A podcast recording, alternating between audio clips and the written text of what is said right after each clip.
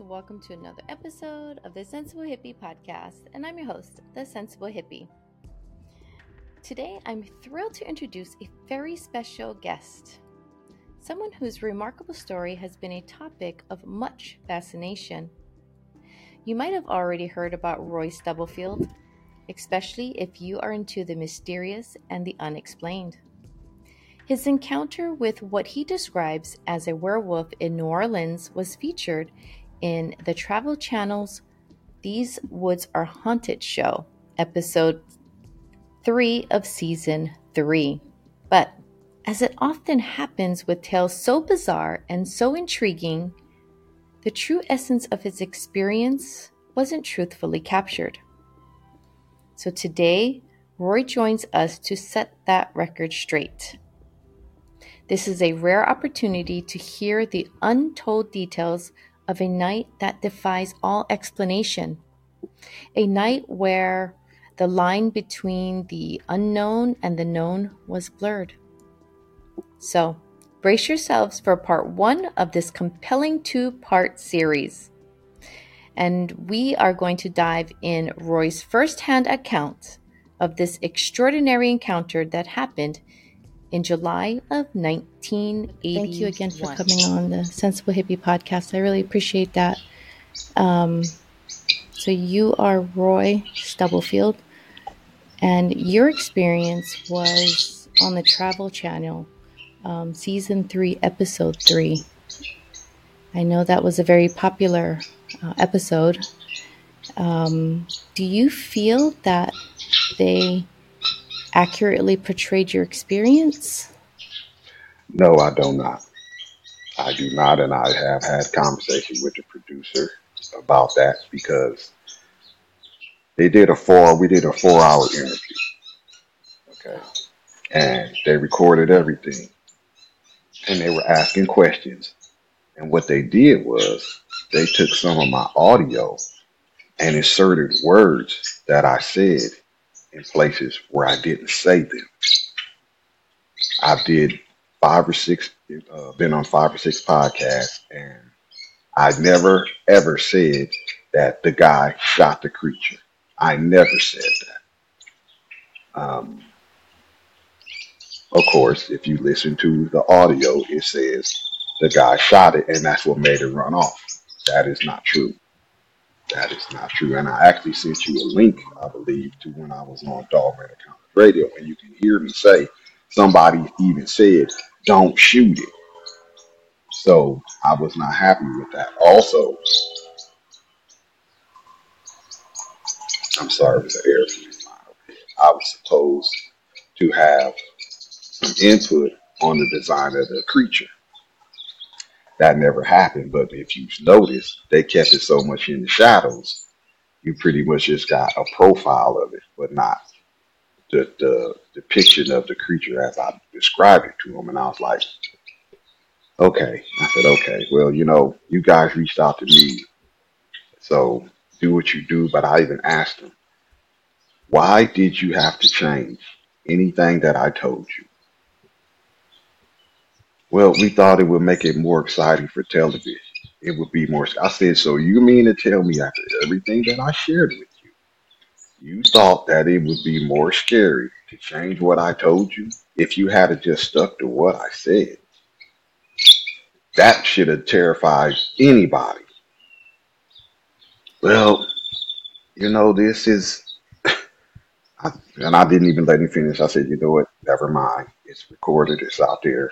But understand, anybody that reaches out to me, or if I do another podcast, I will be letting them know if they watch that episode that you did not depict my encounter correctly. Okay, well, you can do what you want to. I said, God says I can, so you're right, I can, as long as I don't break any laws. So, um,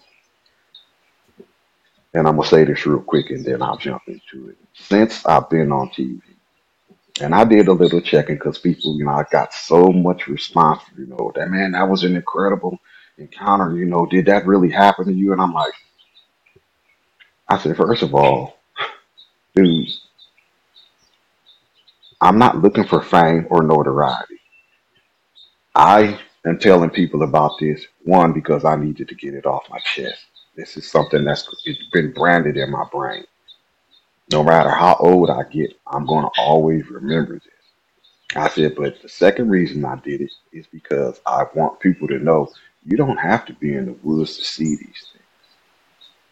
You can be right in the neighborhood, and I was in the neighborhood. And third, I was hoping that one of the guys I was with would actually hear that and reach out to me. That's why I always say my full name and where I was at. And that way they could contact me and I could find out what happened the next day. Then how did the rest of you guys' lives go? You know, what happened? But unfortunately that hasn't happened yet. So I still got hope, but people just need to be aware that this planet that we have, there are things here that fall outside the norm of what you consider a natural animal. Um, I don't know what they are. A lot of people say they don't believe in werewolves, but they'll say, but I believe in a skinwalker. In my opinion, they're almost one and the same because a physical change is supposed to take place uh, when a shaman uses whatever pelt or feathers to change to an animal, then he has to change back. And another thing I found is wives' tales, fairy tales, um, scary stories. Uh, all of them have a shred of truth, a shred. That's how they got started. I just can't see how somebody would be sitting in their hut or at home one night and be like, I think I'm gonna tell my kids that werewolves exist. That way, that's going to scare them and make them be good. And then sit down and talk about a person changing from a human being into one of these things and back, and that they'll tear you limb from limb. So, um, but everybody has their own opinion, of course. But I just know what I seen, and I know what I felt. Now, I never said that I saw her change, but I'm sure you've been some places where you've seen another person, whether you were driving, just kind of look to the left or look to the right, and you just got a feeling like something's off about that person. So, Yep, I have. um, hmm having said all of that, now I'll go ahead and get into my account. Um, I was living in Omaha, Nebraska at the time before I went to Louisiana, and I was staying with my cousin and my aunt. And my aunt, she was younger, so she really didn't want to be called aunt. She told me to call her by her first name, which was Pat. So that's what I did. And I guess I had been there. I know I stayed with her for at least a couple of years, and I had graduated that year. And she came home one day and uh, said we need to have a family meeting. Now, usually when she says this, that means somebody didn't do something, and now we about to we about to hear about it. So I'm looking at my cousin, and I had another. We had another cousin that was staying with us too. So I'm looking at them like, okay, what didn't y'all do? And they looking at me, what didn't you do? I'm like, okay, you cut the grass, the leaves got raked up, the, the grass clippings was raked up. Yeah, the dishes done. Yeah. Okay, did you clean the basement? Yeah, you know, I'm going through the list, and they like, man, I don't know what she want to talk about. We did everything. So she comes out of her room. You know, we sitting at the dining room table, and she said, in two weeks, I'm going to be moving to New Orleans, and I'm going to leave the house to you guys. Y'all need to make sure y'all can pay the rent, utilities, and keep the property up. Now you talking to three teenage boys, and my other cousins were younger than me uh, by two and three years. So one cousin, he's kicking me up under the table. He's kicking my foot when he hear this, like, and I know what he, where he's going with it because you know I'm thinking the same thing. Wait a minute, you moving to another state and you gonna leave us in this house by ourselves? It's about to be on this summer. It's about to be on. Can't nobody tell us nothing. It's about to be on. So it took me a few years after this to actually think about it, but my aunt, for her to do that, and you leaving your 16 year old son here by himself, that doesn't make you a very good mother. That's illegal today. right. You leaving your son here unsupervised. But there's a story behind that, and I'll talk to you about that off air. So we like, okay, well, um, you know, that's all we said. We was kind of shell shocked. Just like, okay. So she got up and went in the kitchen, and she called me in the kitchen. I'm like, some more good news. I I'm thinking some more good news. So she's like, well, I'm gonna need you to help me drive down to New Orleans, and the following Friday, I'm gonna put you back on the uh, Continental Trailways and send you back to Omaha. I'm like, okay, I can do that. I can do that. And also at that time, I was going through a breakup with my first serious relationship. So getting out of town for a few days, I felt would do me good. You know, I can clear my head up a little bit and kind of get my feet back on me, if you will, because it did kind of knock my feet off from under me the way we broke up. But life happens. So we got the U-Haul packed up, and we left that Saturday.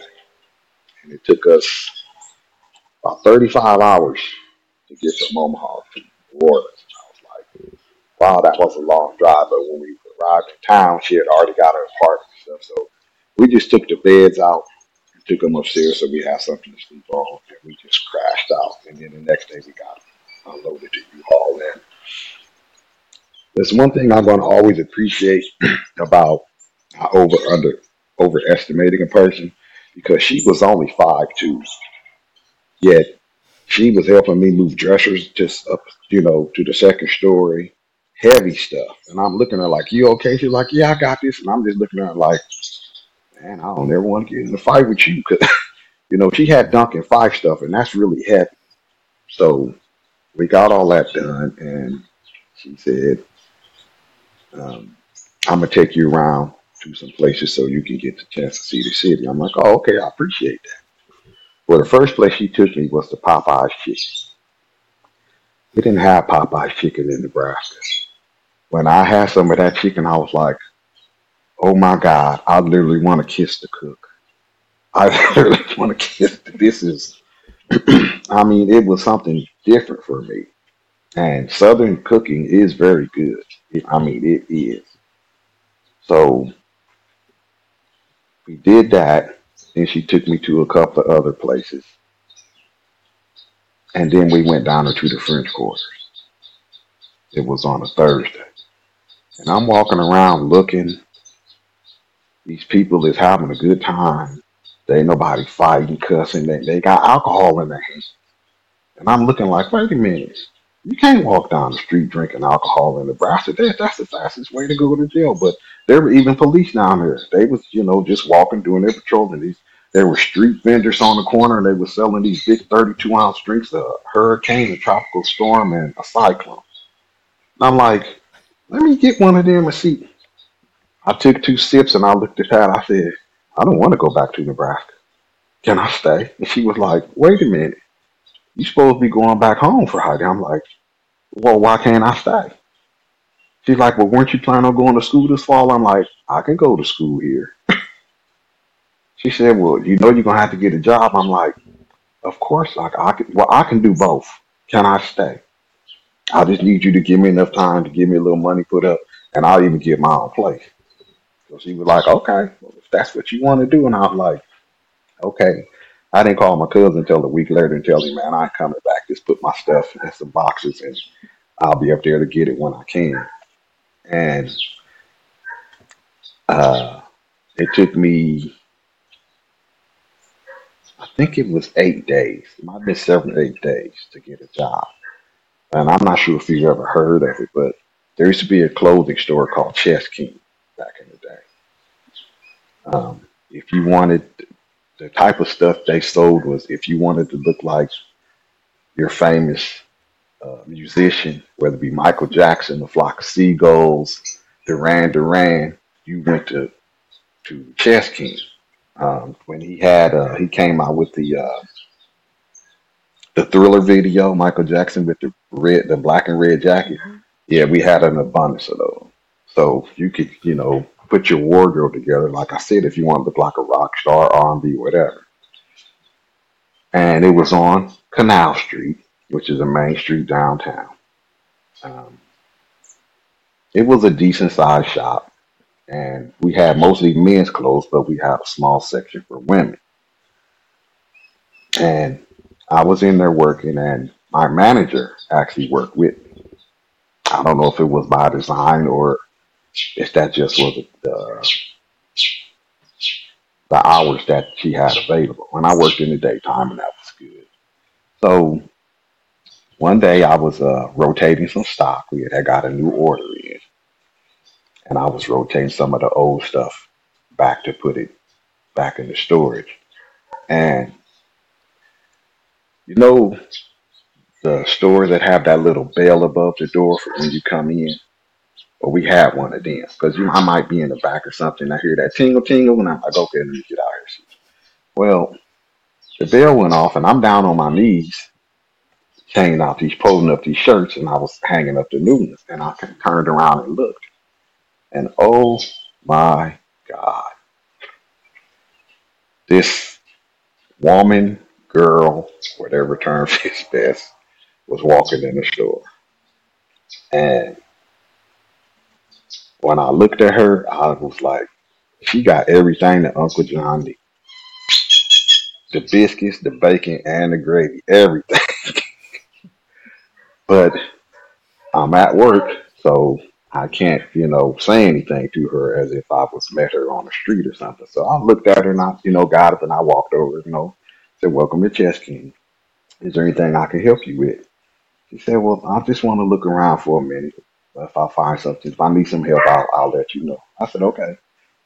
Take your time. And I went back to doing what I was doing. But I was steadily looking over there at her because I'm like, I started thinking, what can I say? What can I say? What can I say? Because I don't, you know, my boss is there.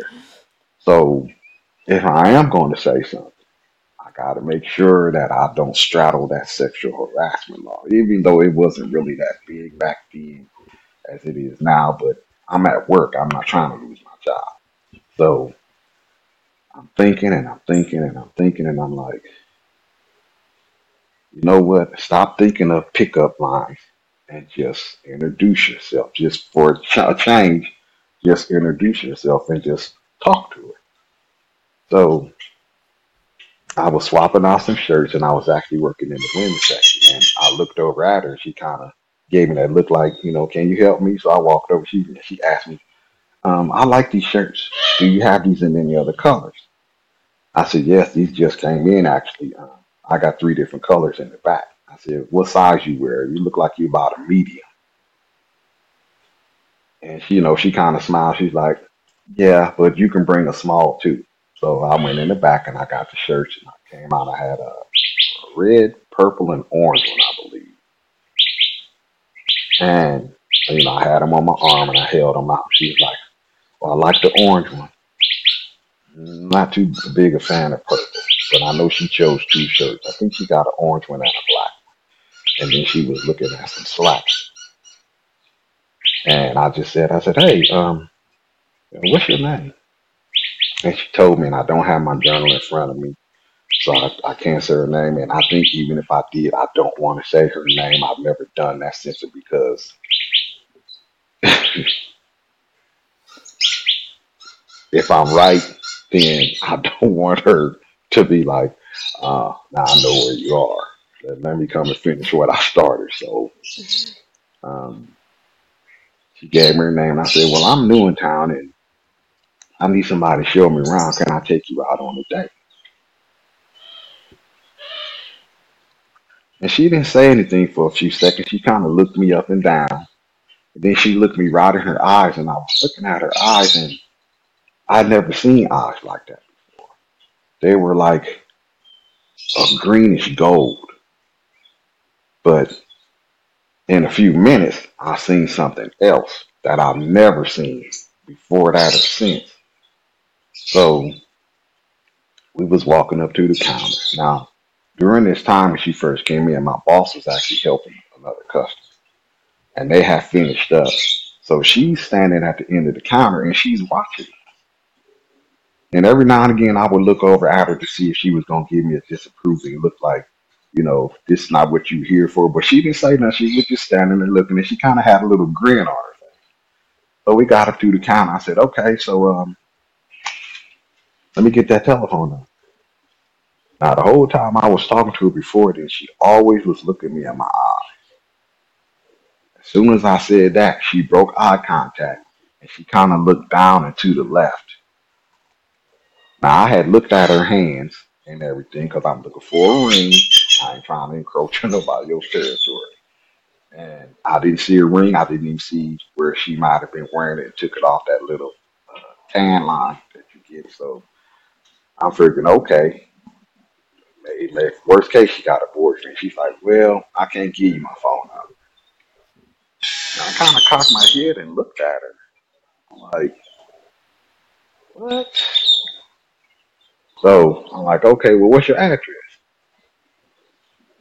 This time she looked to the right and she's looking down. She's like, I can't give you my address. See, that's when I'm like, oh man, really? That's when I'm like, okay, so you must got a boyfriend, husband, or maybe even a girlfriend. I don't know, but all right. So, and she she snapped her head back up like she actually read my thoughts. She's like, no, I'm not married. I don't have no boyfriend. My mom won't let no men or boys come by the house. Now, that wasn't unheard of back then, but I wasn't expecting that from her. I said, okay, well, if we're going to go on a date, how am I supposed to meet you? She's told me there's a park about two blocks from my house. Show up there at seven o'clock and we'll we'll leave from there. And I'm like, okay, that'll work. That'll work. You know, maybe you're doing this for your own safety. And as you get to know me, then you know if you'll trust me enough to come out of the house or tell your mom about me. You know, however it's supposed to go. I'm like, okay. So she completed her transaction, and I walked her to the door, and I was holding the door open for her. Now, of course, I am a man, and I was a young man then, so I'm not going to lie. The whole time she was walking, I don't think my eyes went above her waist. I just want to say, I don't think they did. And I'm not being mannish or anything. I'm just being honest. But when she got to the door, I held it open. And at that time of day, the angle of the sun was actually coming into the front windows of the store.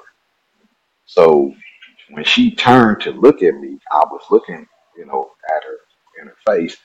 And for just a hot second, there was a gold ring around her pupil.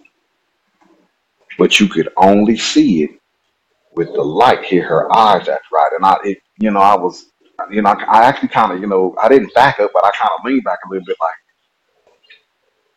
colorful language. I've never seen eyes like that before in my life. You have some gorgeous eyes. He's like, thank you. I'm like, no, really. I've never seen eyes like that before. You are, it, it just, it makes me wonder about certain things. But anyway, I, I like I said, I've never seen eyes like that before or since.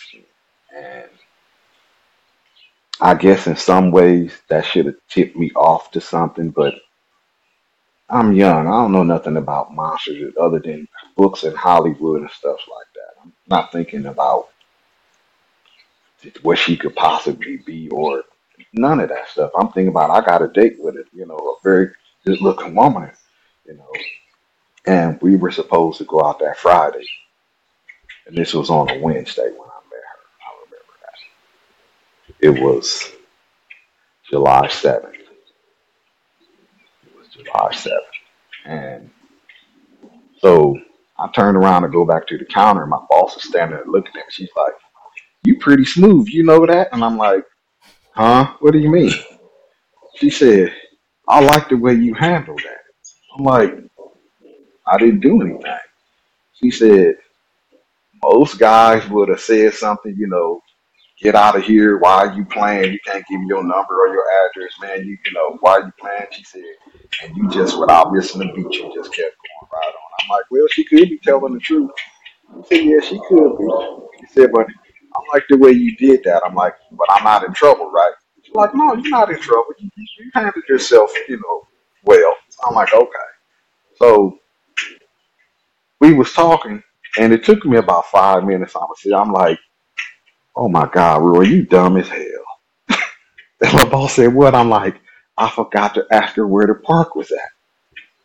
And my boss said, oh, I know where it's at. I'll draw you a map. I'm like, you know where it's at? She said, yeah, it's up in Medford. And I'm like, where is that at? She said, I'm going to draw you a map. So she drew me a turn by turn map and said, if you you get up into Metairie, if you drive past the Winn Dixie, it's a grocery store on the right hand side, then you went too far, you might turn around and come back. I'm like, I'm not gonna miss my turn. So I'm kind of excited. Thursday just seemed like it drug and drug and drug. And then Friday come and my boss said, You know what, Roy? I said, No, I don't know what, but I'm pretty sure he's gonna tell me. She said, You were actually supposed to close tonight. Like we closed at nine o'clock, and I was like, Oh man. I said, I wasn't even thinking about that. She said, I'm gonna do you a favor. I'm gonna stay in close, but you owe me. I said, long as I owe you, you'll never be broke. So be good. And so she closed that night, but I actually purchased my outfit that I was gonna wear on the date from the store. You know, I used my little employee discount and did that. So I think I left a little bit after six, and I start driving to the park. And I'm, you know, running some different scenarios through my head, um, my do's and don'ts. But I got to the park 655, 656, because it's about 20, 22, 23 miles away. And I get to the park, and it's not a big park. If you get a hundred people in there, y'all be rubbing elbows. But there were some uh, boys and girls, men and women in the park. Women to have their kids on the playground equipment, but there was a, a basketball court, and it had the three tier bleachers on one side of it. Now, in Louisiana, it rains a lot, and you very seldom get sprinkles. It's like somebody just turn overturn a five gallon bucket and it come pouring down like that because it it can flood within 15 minutes on any street there because the soil is like a, a clay, so it takes time for that water to run off. But they got plenty of drainage ditches around. But a lot of the outdoor basketball, the outdoor basketball course, they have this tin roof over 'em over the whole court. So if it's raining, you can still play unless the wind start blowing it sideways, and then it becomes hazardous because there's water on the court. So it had one of them, these, you know, with some guys playing, there was people sitting on the bleachers. So I got out and I walked up and I sat down on the edge of the bleacher. I have on some shorts, a button-up shirt, and some sandals. And while I'm sitting there, I started cursing inside because I put on cologne. The mosquitoes in Louisiana, I swear, some of them were big like miniature helicopters. And I'm talking about big mosquitoes, and if too many get on you, I'm pretty sure they can take a pint or two out. And I'm not kidding. Mosquitoes are bad there. And of course, I got cologne on, so I'm slapping and popping, and I got a little towel and I'm swatting stuff. And I'm like, oh gosh, she need to hurry up. So I checked my watch. It was a little bit after seven. Well, it was a group of six guys that was sitting not too far from me, and they had been talking, but they looked at me when I walked up, but they didn't say nothing. One of these guys got up and he walked over to me, and he said, "Hey man, uh, you want to play basketball with us next?" And I looked at him, and then I kind of looked down at what I was wearing, and then I looked back up at him like, "Dude, I'm not, I'm not dressed to play basketball." I said, "No, you know, um, I'm I'm waiting on somebody, and he said, "Oh yeah, who's that?" Now maybe it's a time frame, or maybe just where I'm from, but if a total stranger walk up to you and ask you, you know, about your business, it's basically none of your business. So, but I wasn't gonna be rude like that. I just was like, well, when she get here and you see her, if you know her, then you know who I'm waiting on. He said, oh, okay. He said, by the way, man, my name is Herman. I said, what's up, Herman? My name is Stubbs. That's my nickname. So we dapped up, and he sat down and started talking to me. Okay. Well, we just, you know, where you from? Nebraska. He said, Nebraska. He said, I I know you got an accent. And I busted out laughing when he said that. I'm like, I'm from Nebraska. You from Louisiana. And you got the nerve to tell somebody that they got an accent. But I didn't realize that I do have an accent. I just, to me, I never, I just am tone deaf to it, I guess. But we just talking. So here come one of the other guys. Hey man, you gonna play basketball with us or what? And I'm not here to play basketball. Can't you tell by what I got on? He like, oh, what you here for? I'm like, I'm waiting on somebody. Who's that? Again, when she get here, you see her, you'll know who I'm waiting on. Now, until eventually, all the guys came over. Now, they was giving me names, but I'm pretty sure these were names on certificate.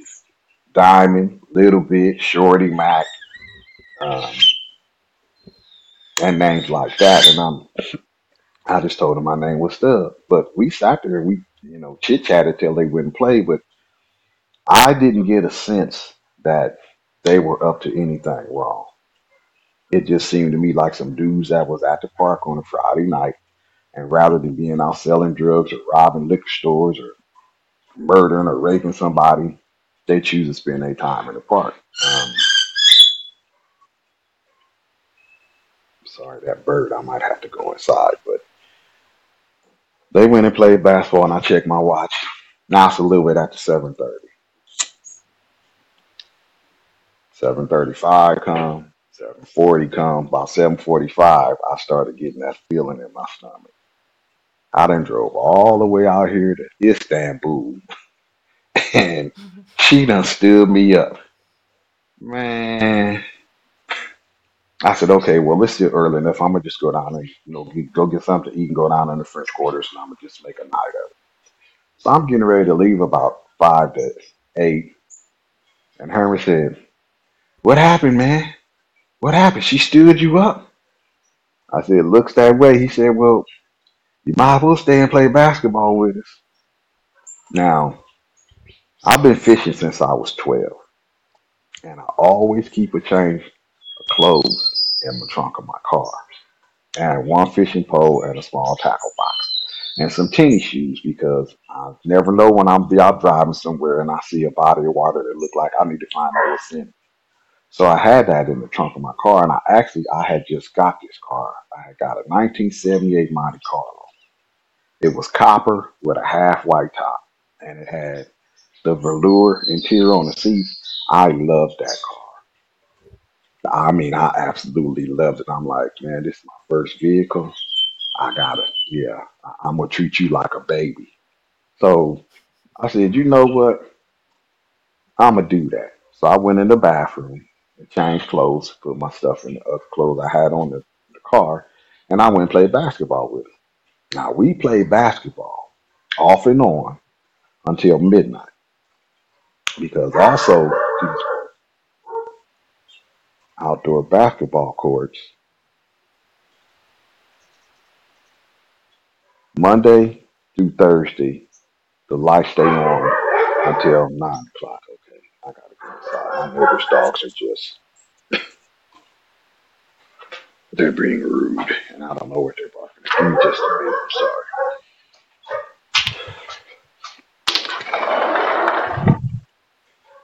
What year was this? 1981. It was 1981, and the um, once I changed my clothes, I'm sorry, I lost my place for a minute. Once I changed my clothes, we went out there and played basketball, and I played basketball with them off and on for the next four hours because oh, that's where I left off. Um, The lights. public parks, the lights stay on till nine o'clock Monday through Thursday.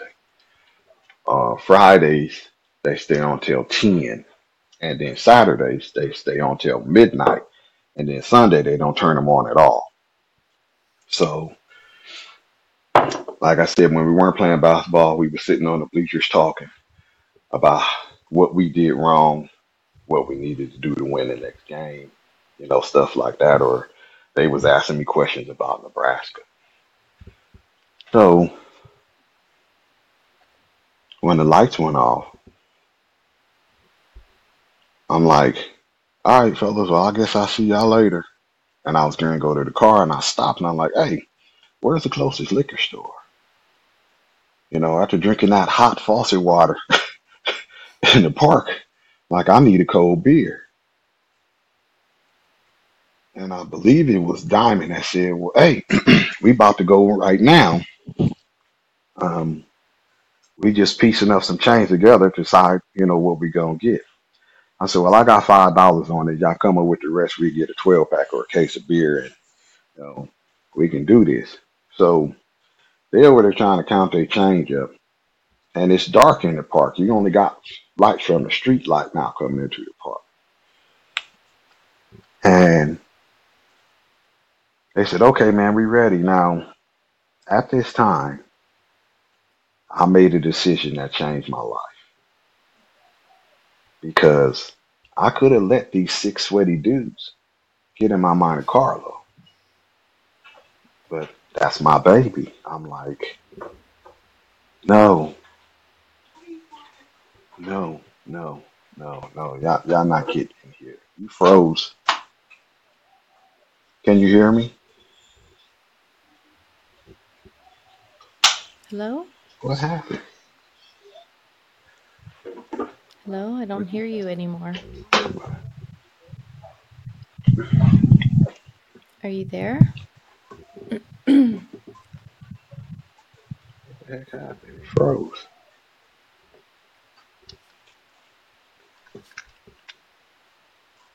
Hello? Yeah, I'm here. It froze for a minute. I'm Oh, sure okay, okay. Yeah, it did.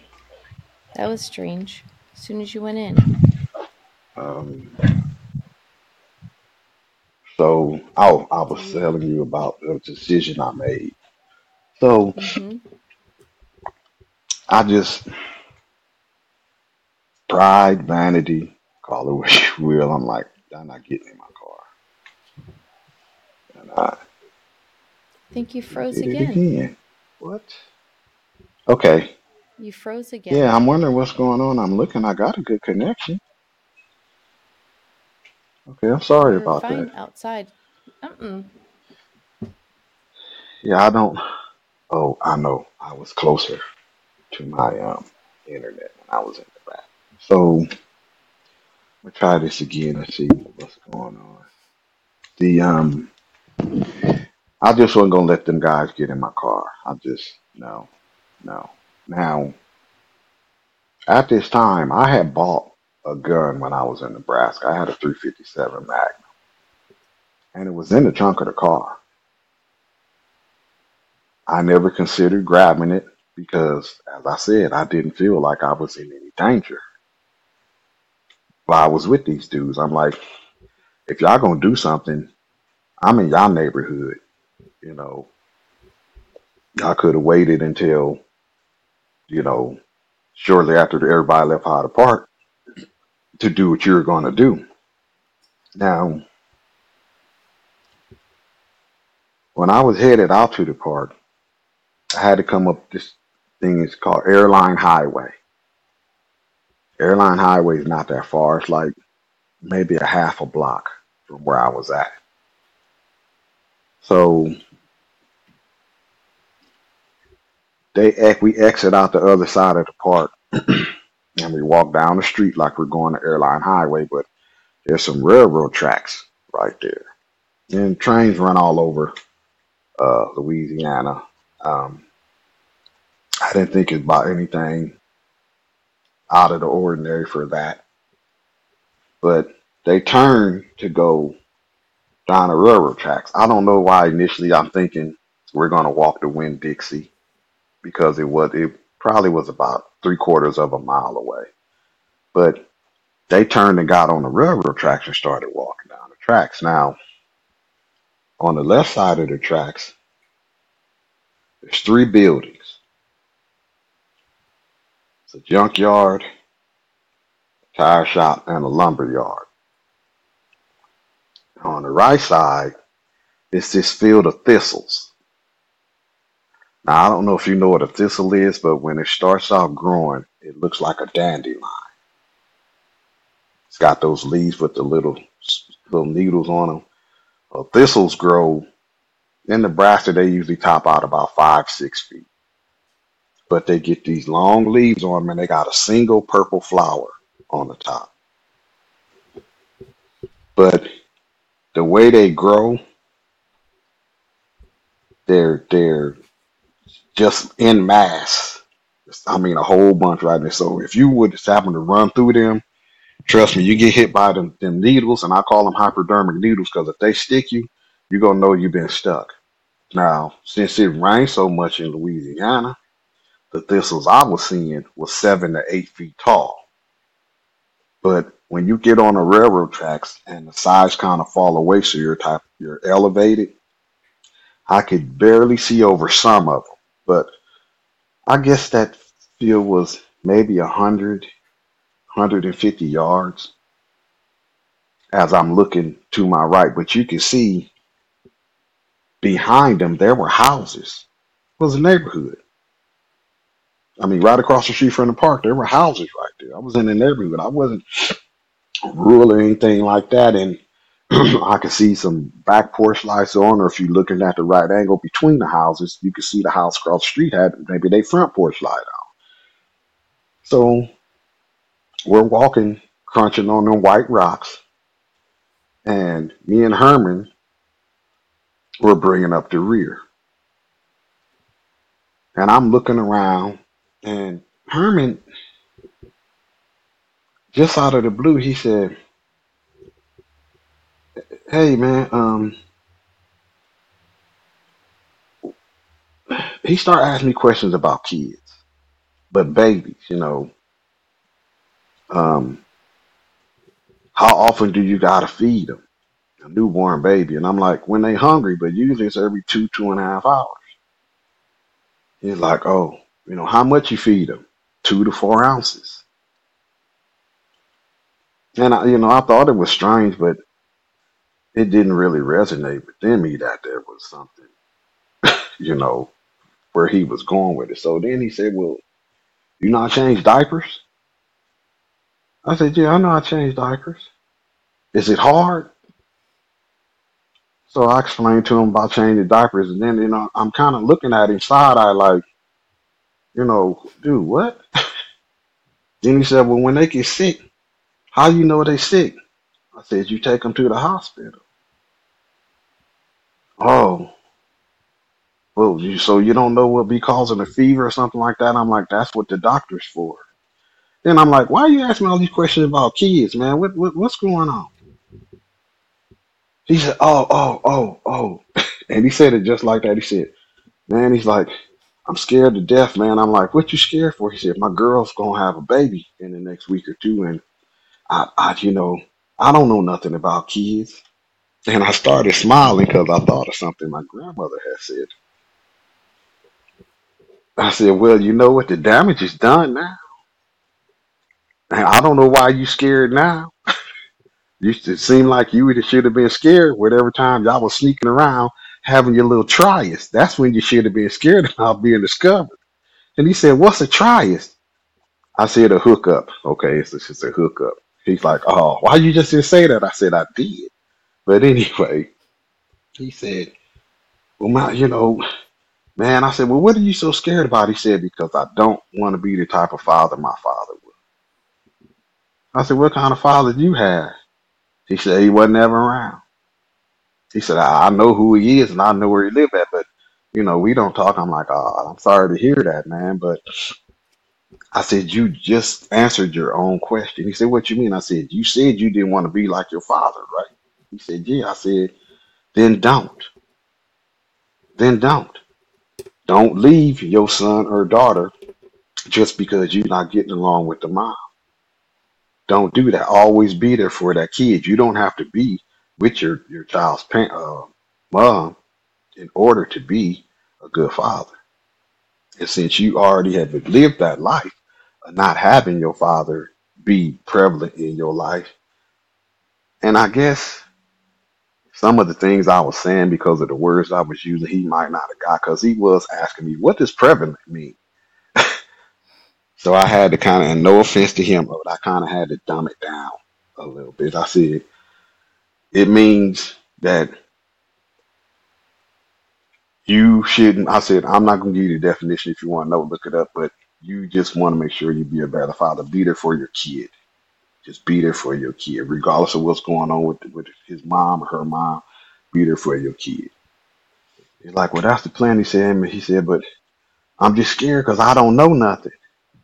I said, well, you know the most important part. You know how to get somebody pregnant. Now you just got to learn the rest. I said, ask your mom and your grandmother if you got any questions about kids. If they can't answer it, go to the library and get a book. Now, I knew about kids. I wasn't no expert then, but I knew about kids. So he was like, okay. So I'm looking, you know, we walking, and I'm looking around. And he's like, what, did you see something? I said, no, man, it's dark as I don't know what back here because behind those three buildings that I mentioned earlier, there's one single street light behind each building, but they're spaced far enough apart that you can walk under the light of one, but in between you getting to the second light, there's an area of gloom. And I, it's, it's dark. If I was to see somebody walking toward me up the tracks, I would see their silhouette if they weren't directly under light. And I'll tell you what their silhouette looked like, but I couldn't describe what their facial features were. So we were under the first light because, as I said, we was walking in the rear of everybody else. And I'm looking around and he asked me, you know, did you see something? He said, I said, no. He said, well, there's a big black dog that stay in the junkyard. And I looked over at the junkyard like, really? He said, yeah. And sometime he get out. He said, I don't know what type of dog it is. He he might be. He looked like he half lab and half Rottweiler, half Rottweiler and German Shepherd, but it's a big black dog. I'm like, oh, that's nice to know. I said that to myself. He's like, uh, if he get out, he gonna run toward you. Just pick up some rocks and throw them at him and start hollering. And usually he, you know, he gonna keep barking. He might growl, but he gonna run off. I'm like, oh, okay. Now that is good to know. Okay. I said, but no, I didn't see no dog. So we're walking out of the first light into that area of gloom. And we still kind of making small talk. He asked me a couple more questions about kids. But you know, we're walking on these rocks and it's that crunch, crunch, crunch, crunch. So just before we got to the, the second street light, we just about to come out that area of gloom. And I was turning my head to look to the right. And something came out of them thistles. Now, at this time, I'm five foot eleven. I weigh 225 pounds. I can bench press 300 pounds and I can squat 500 pounds because I was playing football and I'm, you know, gearing up because I always wanted to play in the NFL.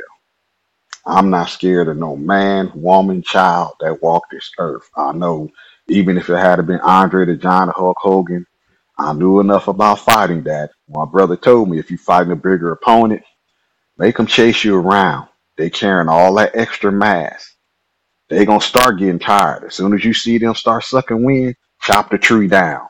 And he told me places to hit to bring them down. I'm like, okay, so I'm not worried about no. I wouldn't worry about any of them dudes. And also, I'm running a four two forty at this time. When I get ready to go, I'm going I'm going fast. So I knew I could outrun everybody that was with me because I had been doing it on the basketball court. So for some reason, when like I said, I did not see it clearly. I just was looking to the right and I seen something black in my peripheral. I didn't even turn my head to look and see it was. I took off running. So I guess my primordial instinct kicked in to where it was like, you don't even want to see, just know that it's dangerous and you need to exit the vicinity. I took maybe four or five steps and I'm about to downshift and go to that next gear. And I heard, I don't know if you've ever heard before, but the sound of a body when it hits the ground on some rocks and slide a little. I heard that and then Herman said, Don't leave me. But I can't describe out of all the words I know, I can't describe what it was in his voice other than to say it was heartrending. That was, I've never heard that in a human voice before. I mean, he, it was a scream, and I'm, you know, um, so I guess whatever he said, it, it, it affected me into my heart because I'm thinking, it's that damn dog from the junkyard. I don't know if it tripped him or if he fell, but I ain't gonna leave him to get mauled. Now, I just met them that night. It would have been normal human behavior to run off and leave him to his fate. But I'm like, I, I can't let him get because I've been bit by a dog before and it's not pleasant. So he said, some get some rocks, turn around and start hollering. And, you know, so I kind of slid to a stop. Now, I don't know if it's just a black people thing or if it's a any race thing, but when you running and you start running by somebody, if they hear you running, they don't look back to see what you're running from. They just take off running. we'll figure it out later on. We get safe. All we know is you're running for something, so it must be dangerous. Well, the other guys took off running because they heard me coming. They just bolted. So I don't know how far they ran down the tracks, but I slid to a stop and I turned around. I bent down. I picked up two handfuls of rocks and I cocked my right arm back and I started running back toward where Herman was. Now, he's laying just outside of the second light. I could see him. He's on his back. He's propped up on his elbows and he's looking up in, you know, looking up. And I'm looking at what's on top of him. And I'm like, that is a big blankety blank dog. That that's a big dog because I could see the ears and the outline of the head. And but it was crouched down to where you know how if you tuck your chin down towards your chest, it had its nose tucked down like that because their faces might have been six, eight inches apart, but it was just focused on him. And I'm like,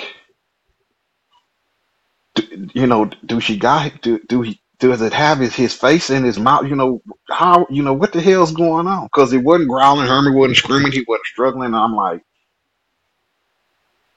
that is, I was just blown away by the size because he looked like a child up under an adult up under this thing, and I was like,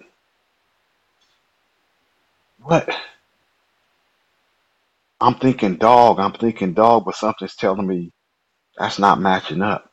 That's that's I mean, you can see the ears and the head, but that's not matching up. So I I you know, I got my my arm cocked and I'm standing there looking because I'm trying to figure out, you know, what type of dog is this? He they said big black dog, but he didn't say that this was no world record breaker. He just said big black dog. So I heard the guys start coming back down the tracks, and I'm standing directly in the middle of the tracks, and I can hear them a lot of cursing. What the blank is that? What what what? You know what the blank is that? And it, you know what what is it doing to Hermie? You know I'm hearing all this, and I'm not saying nothing because I'm like I gotta, what you know what is this thing? And a few seconds later, I heard somebody say, "Don't shoot it." And I didn't know anybody had a gun. I found out later on we got to the liquor store who had the gun because he had it in his little fanny pack. And I'm like, no, don't shoot it, idiot. I'm standing right here in the middle of the tracks. Now, I'm not about to turn around and look and see who got the gun because I need to keep my eyes on this thing in front of me. As soon as Shorty Mac said that, that thing looked up and then came two steps, which put from just past the shoulders to the head under that second light. And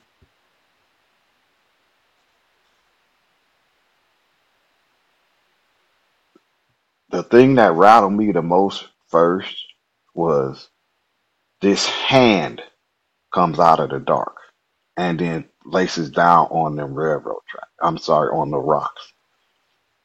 I ain't talking about no raccoon paw. I'm not talking about a dog's paw. I'm talking about a five digit hand, look just like mine, thumb in the same place, except for it's three times my size and it's got these long claws on it. They were approximately two and a half, three inches. Now they were curved, but they weren't wickedly curved. But they were curved enough so that when it set its hand down, the tips of the fingers would not make contact with the ground. It was on the claws. And I'm looking like, you know, I'm seeing this fur and this forearm, and I'm like, no, and I'm like, what, you know, colorful, colorful, colorful, colorful language is that?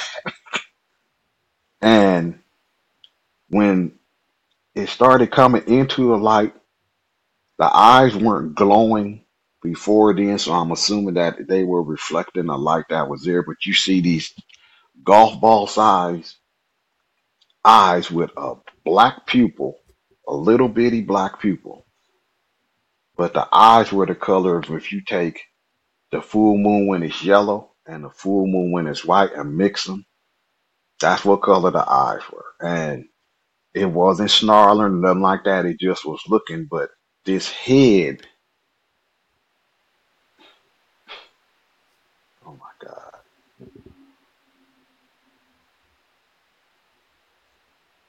I'm sorry that whenever I talk about this, it takes me back to that moment. That that head had to be 24, 26 inches. Now, there was fur. So, you know how a dog has a ruff? So when I say that measurements, I'm going from the ruff to the ruff, but just the muzzle was it wasn't extremely long, but it was wide. Like I guess the best description, if I had to make a comparison between a breeder dog and what I seen, be Alaskan Malamute, and but just a whole lot bigger. And I'm looking, and I'm like, okay, okay. Mom, something in my mind was like, okay, I'm looking at a blanking werewolf.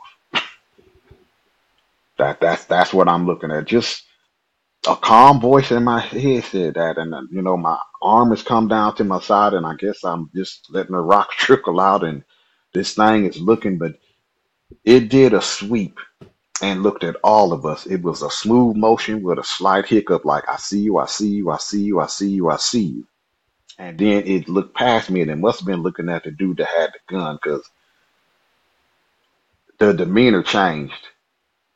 The ears went back, and there was a low growl, but I could feel it. I don't know if it came from my feet and went up or my head and went down, but I could feel it. And, you know, the dudes, they really started freaking out then. Man, what the, what the hell is that? You know, that's a monster. It's, it's a monster. It's a monster. I, I, I heard her keep saying that, and I'm just like, I'm getting ready to die. I don't see no way out of the situation because when it came forward, it was less than 10 feet away from me. So I got a real good look. More than a look than I ever would have wanted to have. But just when I, you look at something and you know there's no way I'm going to survive a physical confrontation with this thing. That's the way I felt. I'm like, I'm getting ready to die. My, if there's such a thing as your life flash before your eyes, that that's how it started to go. Because I'm thinking, I'm going to heaven and I'm gonna be in one of them 33 gallon garbage bags in pieces. They they gonna have to figure out a way to put me back together just to let me walk through the pearly gates. But you dead, Roy. You are dead. Ain't nothing. Who gonna show up to save you? Batman ain't gonna show up. Superman ain't gonna be there. And trust me, I need somebody with some extra abilities to save me from this thing. I just and this is just looking at the, the top half. And I'm like, the muscle these this thing arm is longer from the elbow to the wrist than from the wrist to the shoulder. So now that I know what I know, it makes sense to me how they can go about so easily on all fours because it looked like that was his natural state. And as I'm when when when when it growled, I'm not gonna lie, I stood there and I've urinated on myself. And I'm not ashamed to say that. I don't know if that is something that every animal does in a situation like that, but I liken it to I'm getting rid of excess body weight in case I gotta run again. I need to be as light as I can. That's that's the only thing that kind of makes sense to me. I, it, it doesn't make sense to me why you would use a bathroom on yourself while you're afraid, but it has happened to quite a few people. So maybe I need to do more research on that. But I'm, you know, as I'm standing there looking at it, I'm really looking at it and the eyes, the hands, the muscles in the forearm. I mean, her forearms were probably four times bigger than mine. I mean, just just massive, and to see that the the way the shoulders, the muscles in the shoulders were, because I don't know how the answers to what they are, but for something that has from the waist down the build of a dog, and then from the waist up to the neck be shaped like a human being, and then you got shoulders and arms and hands. I I I don't have the answer to that, but I know that when I seen that thing, I thought I was gonna die. And Herman, now when she came forward, that kind of put her hindquarters right over Herman's face. So he would be able to be the one to tell you about the waterworks and stuff like that. I I can't comment on that, but he still he didn't try to get away. He wasn't screaming. He he he. It's like he had checked out. He was in the same posture. So since I didn't take my opportunity to run like I initially did, once my mind kind of accepted, okay, you're gonna die, but she didn't do nothing but stand there and look at us, and she growled and laid her ears back. So I'm thinking, okay, maybe I can get out of here. maybe. And I started, I was looking at that fence because there's a fence behind these the buildings I told you about. It's that tall chain link fence with the three strands of barbed wire. At the top. Now, the middle building, if I could make it to the top of that fence, I know I'm gonna get chewed up on that barbed wire. I'll take that as opposed to getting chewed up by a werewolf. I'll take that all day, any day. Then I would have been able to jump from the top of that fence to, to, to that building, and I could have ran across it and dropped down, and I would have been right next to Airline Highway. You could hear cars going up and down the highway.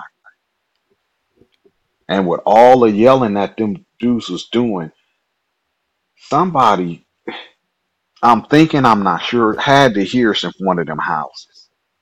Because they weren't being, they was yelling. Now, the dog in the junkyard didn't go off. If he was even there.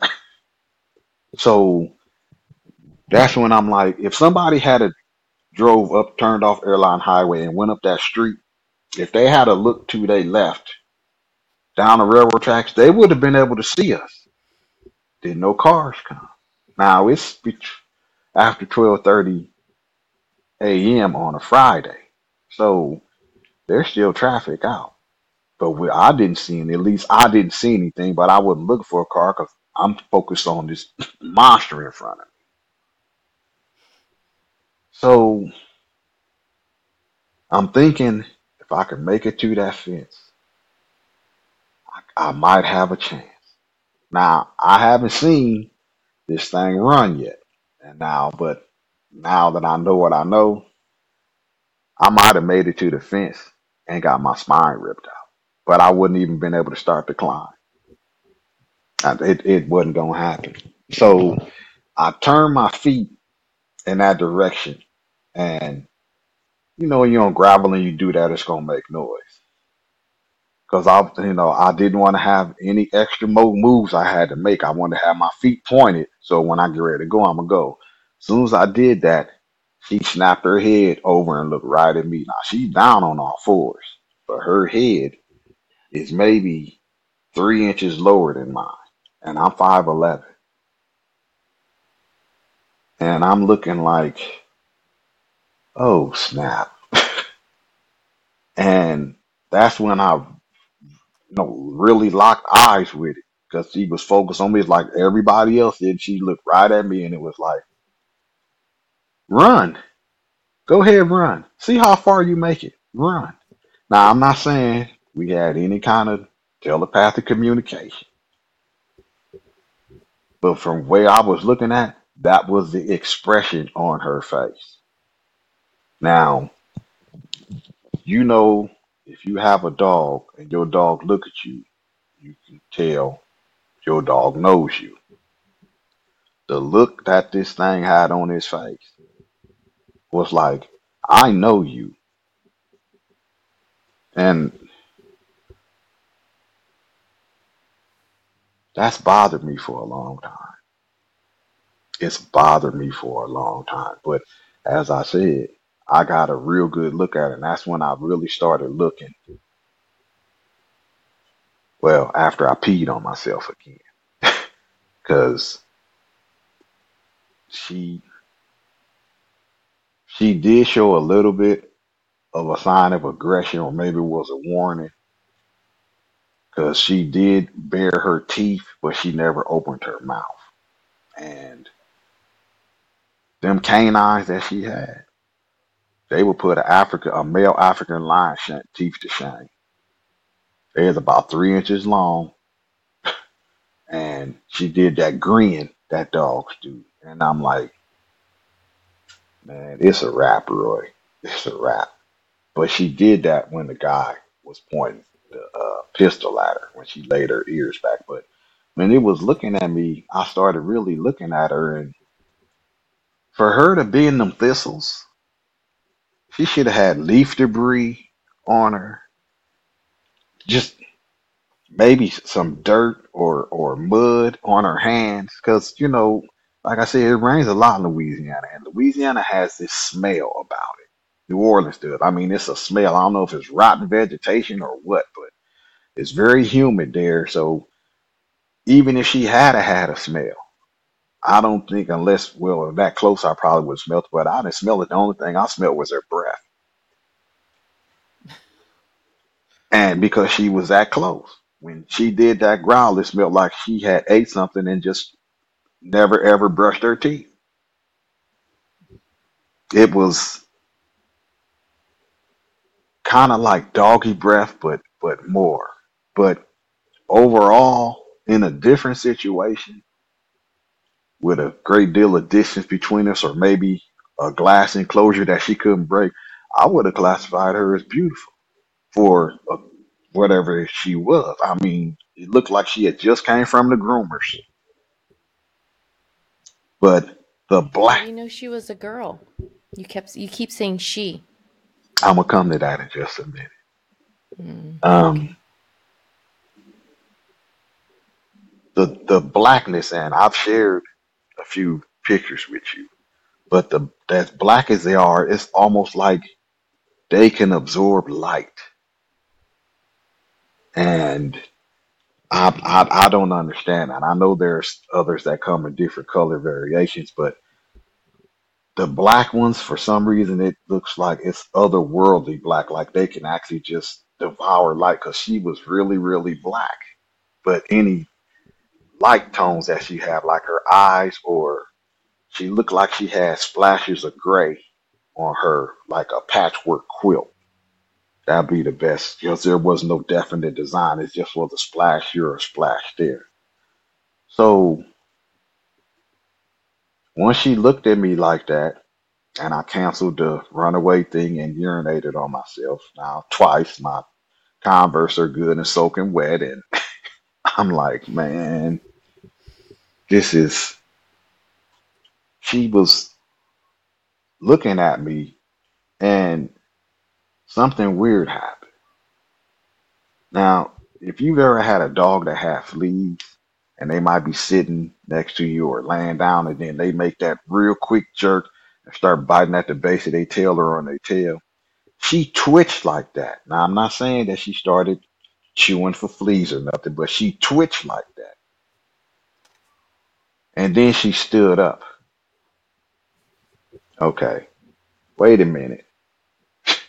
Stop the presses. Stop the presses. What I'm thinking is a werewolf. And when I'm thinking about the traditional term of werewolf, this thing stood up. Wasn't no snapping and popping that some people say where they're here where the, the hips or the joints. Wasn't none of that. She just smoothly stood up. And I'm looking up and I'm like, oh, everybody's dead. This thing stood the hell up, but she looked over in the thistles. And that's when I got to see her standing up. Now, I never seen a tail, but I saw four breasts. And I'm not talking about four doggy breasts. I saw four look like human female breasts that were covered with fur because her hair was only about two inches. I could see she had the V shape coming from her rib cage down to her hips. She probably had a six pack. Now, I didn't look lower to see if she had four more breasts, as a traditional female uh, canine would have.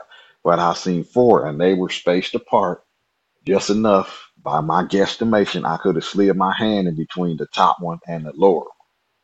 Not that I was planning on doing that or had any desire to do that. And that was, and that's when I was like, and it's a female too. What that, you know, that just took me to a whole nother WTF minute. And she looked over in the thistles, and I'm looking up, and that's when I got to see do a size guesstimation of how tall she was. Now I just played basketball for four hours. I've been playing basketball since I probably was ten. She had to be between nine and nine and a half feet. Her arms hanging down would have been approximately five feet long from the shoulder to the tip of the claws. I put her weight at right about with the muscles because that's when I got to see the, the thickness of the thighs. Her thighs put mine to shame. She probably would have been.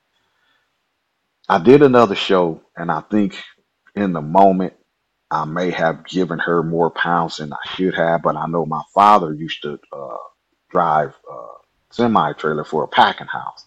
So I've seen the bulls and the cows because I would ride with him sometime in the summer. I've seen them in the back when we stop to get gas. Something I'll be looking through the holes or when they unload them or loading them. So I've become decent when it comes to uh, guessing weight. She was, I'm gonna say, about 500, 510 pounds. And with the muscles, because uh, muscle mass is heavier than, than soft weight, I'm like, oh, you would have did. She could have dunked the basketball standing flat footed with arm length to spare. And I'm like, I'm looking up at her, and like I said, she jerked her. It was it was so freaking fast. It was like, man, if she had to reach out to slap you, you wouldn't even have time to throw your hand up. You probably wouldn't have had time to blink, and your head is gone. I mean, she was extremely fast in just that that basic movement. So she looked over in the thistles, and I turned my head and I looked, and I seen these six red lights. Now, I already told you how black it was back there. So imagine being 60 feet back in them thistles where that light's not going to penetrate, but they were in a triangle formation, like a person standing in the front and then a person standing to the right and a person standing to the, the left. Now, a lot of people are saying, and no disrespect to them, that those must have been her babies. I've described how the, uh, the these lights look. It's like if you take a reflector off a bicycle, take a black magic marker and start in the center and start filling it in until you're about an eighth, an eighth of an inch away from the edge. That's what I saw. I don't know any animal that had eyes like that. And plus, her eyes weren't red, but I just don't feel like those were her pups because her breasts were not the breasts of a nursing female. They weren't saggy or anything. They looked like a, a woman that goes to the gym to stay fit. She's not trying to bulk up, but she's trying to stay fit. Because when she went up, there was a slight bounce, but it wasn't a lot of jiggle. So I'm like, I'm going to always disagree that them was pups. I, what they were, I have no idea. Some people have said, well, maybe that was the government there. Maybe it was aliens. I have no idea. Or maybe it was a different type of dog, man. I've had so many theories run past me. I, I don't know. I can't say yes, definitely that's what it was, but I looked over there and I seen that and I look went looking back at her and I seen her slightly bend her hind legs and she jumped off the railroad tracks into the thistles. And when she hit it, she hit it running towards them lights. But she went down on all fours. That's when I got to see how fast she, had to be doing 60 within three strides. Because them thistles was laying down, but they was popping right back up like the wind had went over. They weren't flying up in the air and stuff like that. And I'm like, wait a minute. How in the hell is you gonna jump in there with them long ass needles on them leaves and you just running through? And I'm like, oh my god! So I, I I just watched until the thistle stopped moving, and then when I looked, I didn't see the lights anymore. So I ran down to Herman, and here come the other dudes, and they still like, of course, ain't nobody say, "Hey Stub, you okay? You okay, Stub?" No, no, nobody ever asked. that. It was Herman, Herman, Herman, and I'm okay because I was okay. I, you know, I'm wet, but I'm alive. So we'll get to Herman, and I'm like, Herman, Herman, you all right? You all right? And I'm looking him in his face. Herman's eyes is blank. He's got a little drool coming out of the corner of his mouth. He's not, you know, we shaking him and stuff, and, and Herman, Herman, we get him up, and he's pretty much, I ain't gonna say he was dead weight, but he wasn't helping us a lot. Now, in my opinion, we should have went back to the park. But they like, come on, man, let's get down here to the liquor store so we can call the police. And I'm like, what? but I didn't run off and leave him, so I'm not gonna leave you now. And plus, after what I just seen running through there, My herd mentality is real strong right now. I'm not trying to go off by myself. I'm not. So even though I'm kind of questioning this move in the back of my head, I didn't s- say it loud. So we going down the tracks and we have dragging, half carrying it. But once you get past that third light, it's black down there. But you only got to go another 40, 50 feet. And then there's a trail that goes through the thistles. But they have been going this way for so long that they've actually beat the ground down to dirt. So nothing's growing and you can actually walk two people side by side. But I'm like, that thing went in this direction.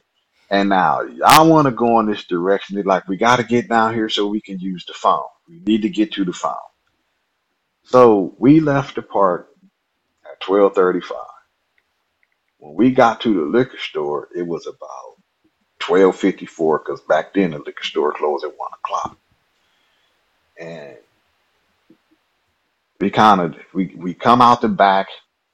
Thank God there's lights all on the back over. there. There's one car parked back there. We come around the side of the building, come around to the front. There's this little lip right by the, the big window on the liquor store. So put Herman there, and I got my hand in his chest. If I let him go, he gonna face plant. Three of the dudes went into the liquor store, and you could hear them. They all talking at once to the clerk. Man, it's a monster. We just seen a werewolf you know, and the dude is looking at him like, okay, what the hell is y'all talking about, basically? So finally, he just was like, I don't know what y'all been smoking. I don't know what y'all been snorting. I don't know what y'all been shooting. Make your selection and bring it up here to the counter and pay for it because I'm getting ready to close. Man, you don't understand. We just seen a monster. Now, y'all said when we was on the tracks that y'all coming down here to use the phone.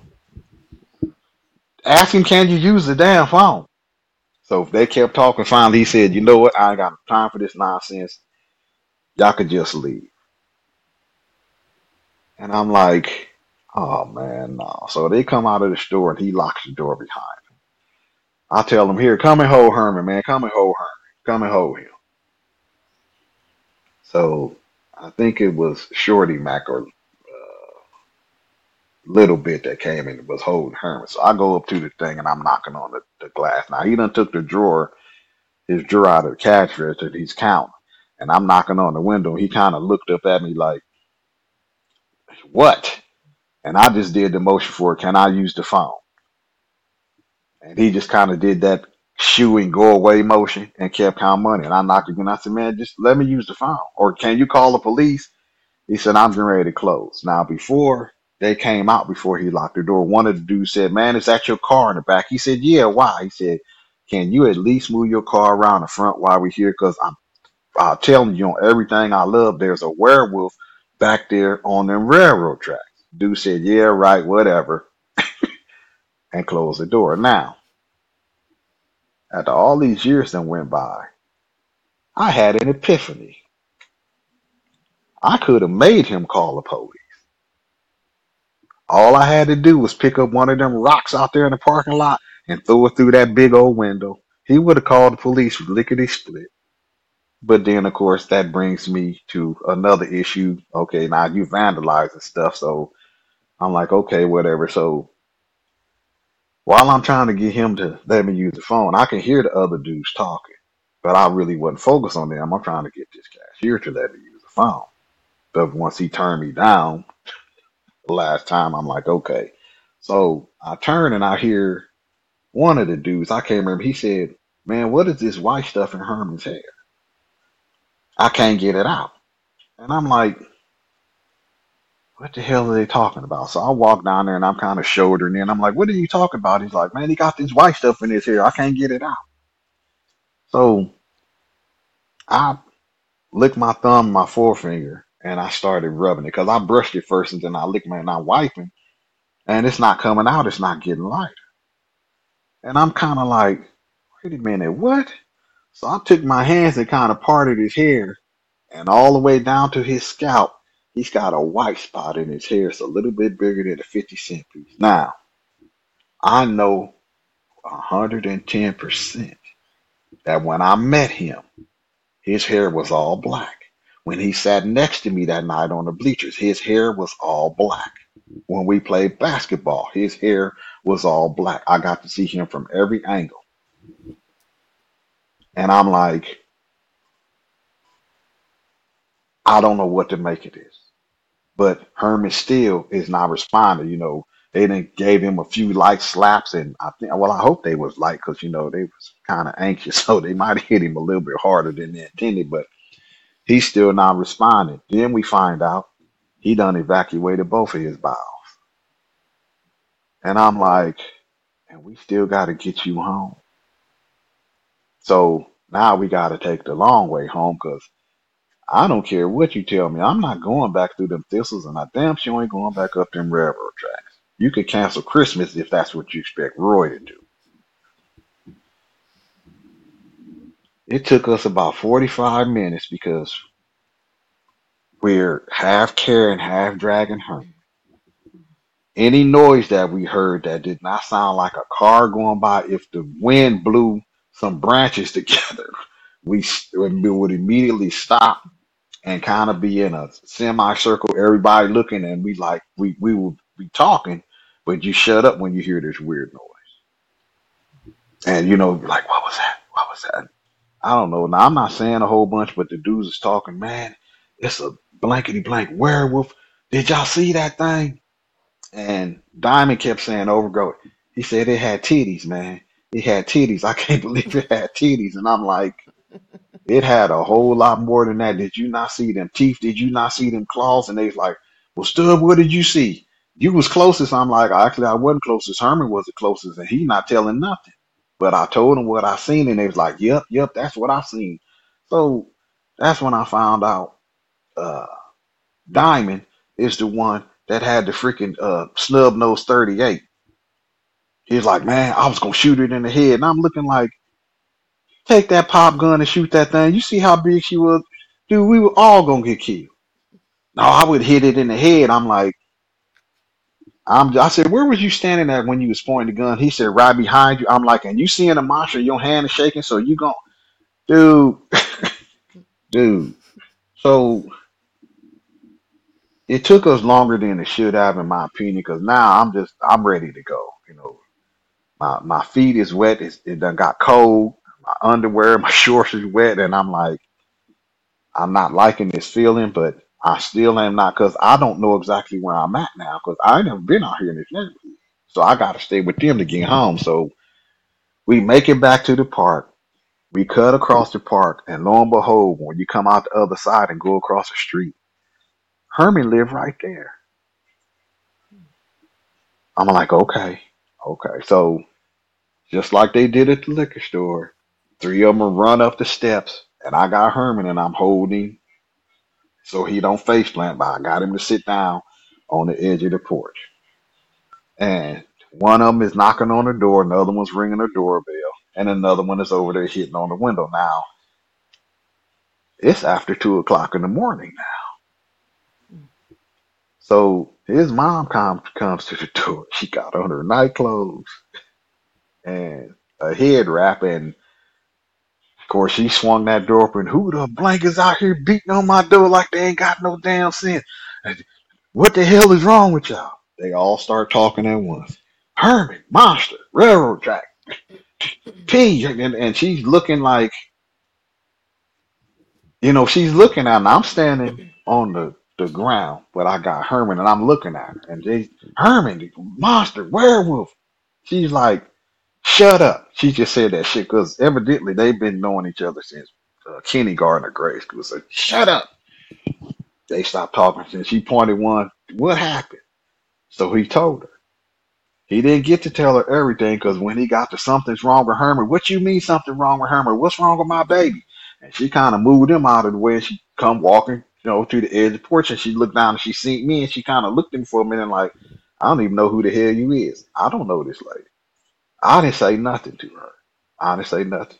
So she comes down and she, you know, she grabbed Herman and she shaking him, Herman, Herman, and grabbed him up under his chin, making me looking him in his face. And she's like, Oh my God, what did y'all do to my baby?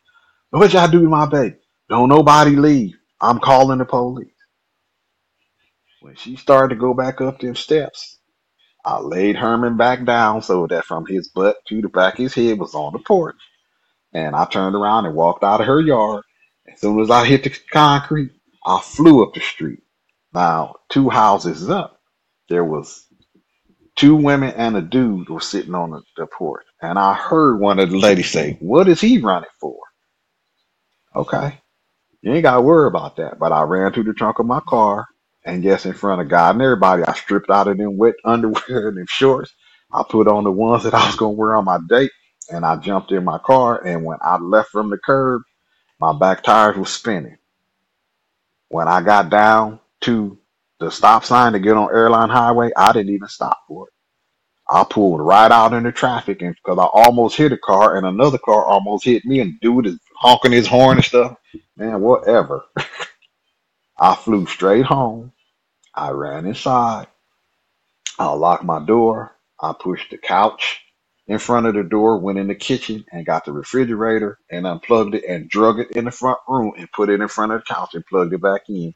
I went in the bedroom and got my bullets down and my speed loaders and loaded them. And I set my 357 on the table. And then I grabbed my bottle of Jack Daniels. I poured two shots, trying to calm my nerves. And then I started the replay of what I had seen. And as I was doing that, I said, I need to write this down. I need to write this down. So I started writing it down and it was a whole lot of curse words with question marks behind it initially. And I'm sitting there and I mean, I'm rattled. I, I honestly am because after I seen it, now I got this journey to the liquor store. Then we got to leave from the liquor store to go back. If this thing is coming back or stalking us, there were several places in that walk she could have ambushed us, at least picked off one or two of us at a time. So I'm sitting there and I'm just I'm thinking and I'm thinking and I'm thinking like monsters are real. Werewolves do exist. Roy, you don't know how lucky. No, you wasn't lucky, dude. You you know, for me anyway, I can't speak for anybody else, but I know something in my head snapped that night. And I even had a period of time where I was mad at my parents because I'm like, y'all lied to me. You've been lying to me all these years. You've been telling me monsters don't exist. They're just in movies and and, and, and books and stuff. Ain't no such thing as no real monster. There's nothing under your bed. There's nothing in the closet. There's nothing hiding around the corner of the house. And I tell you to take the trash out at 10 o'clock at night so that the garbage man could pick it up the next morning. You've been lying to me. But that was rather immature of me because at least I hope they didn't know and was just telling us that. But that's what you tell somebody when you don't have any proof of what what really exists out there. And when I think about I got home, but one thing that really just kept I kept hitting the rewind on is I was supposed to meet that chick out there, and she didn't show up. And the one thing that I didn't tell you is this: when she stood up and she turned her head to look at them thistles, I'm about 99% sure that in her left ear there was a gold hoop earring. I seen this bright flash. I know what gold looked like when when the when light hits it. If you know you be twirling or whatever. Now there's a one percent chance that it could have been some kind of tag. But I know when that chick came in the store, you know, back in the day they would wear them big round hoop earrings. Well, in her ear, it looked more like a bracelet, just for size comparison. It didn't look as big as it would have looked in a human being's ear. And you got breast, and I'm like, so the chick was a werewolf. My date was a werewolf. That's the only thing I can wrap my mind around at that time. And I never seen her change. But here's the thing. Now I'm not saying that I'm special in any type of way.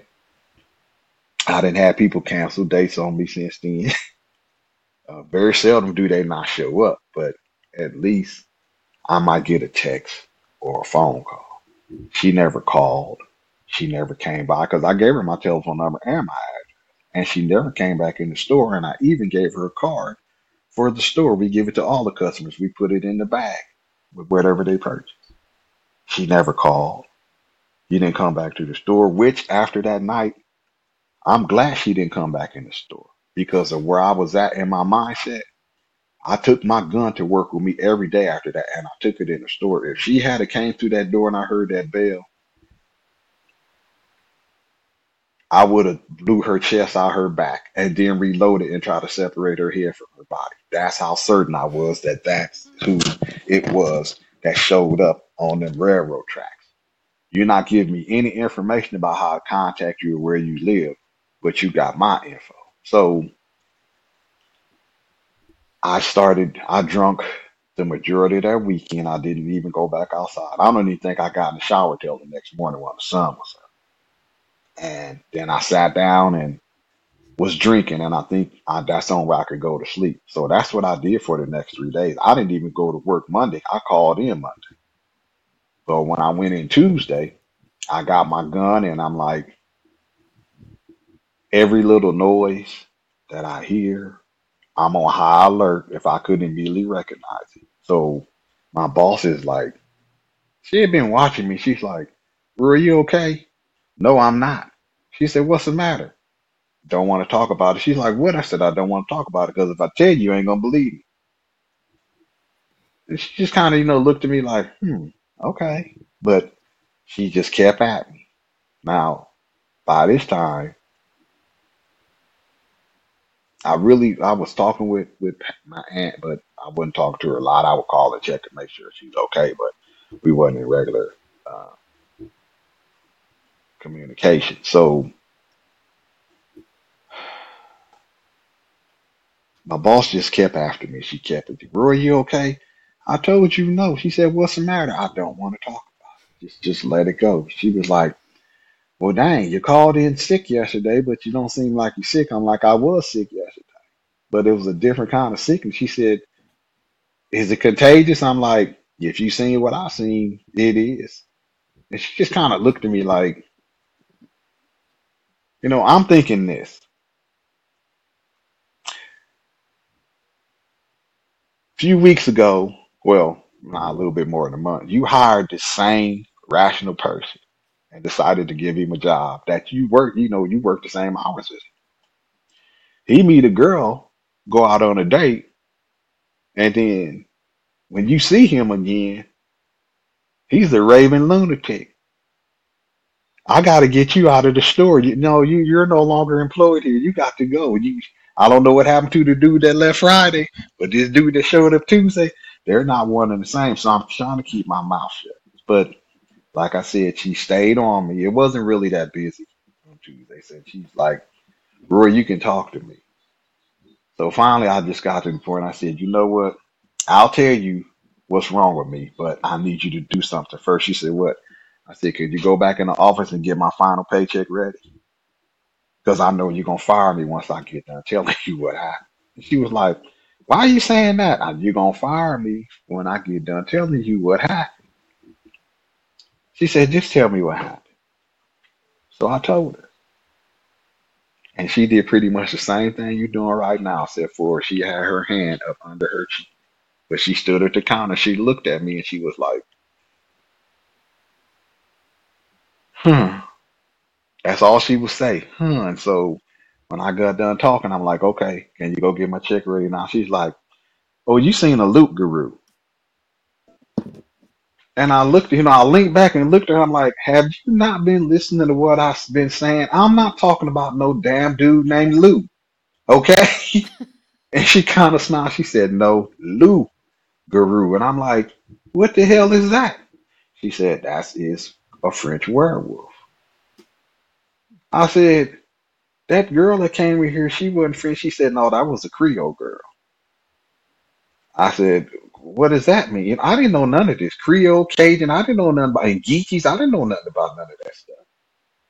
So she's explaining to me. I'm like, well, what what is a loup-garou? She said, well, according to what my grandmother told me, a loup-garou is a, a is French. One of these French immigrants that came over here during time. One of them was a werewolf.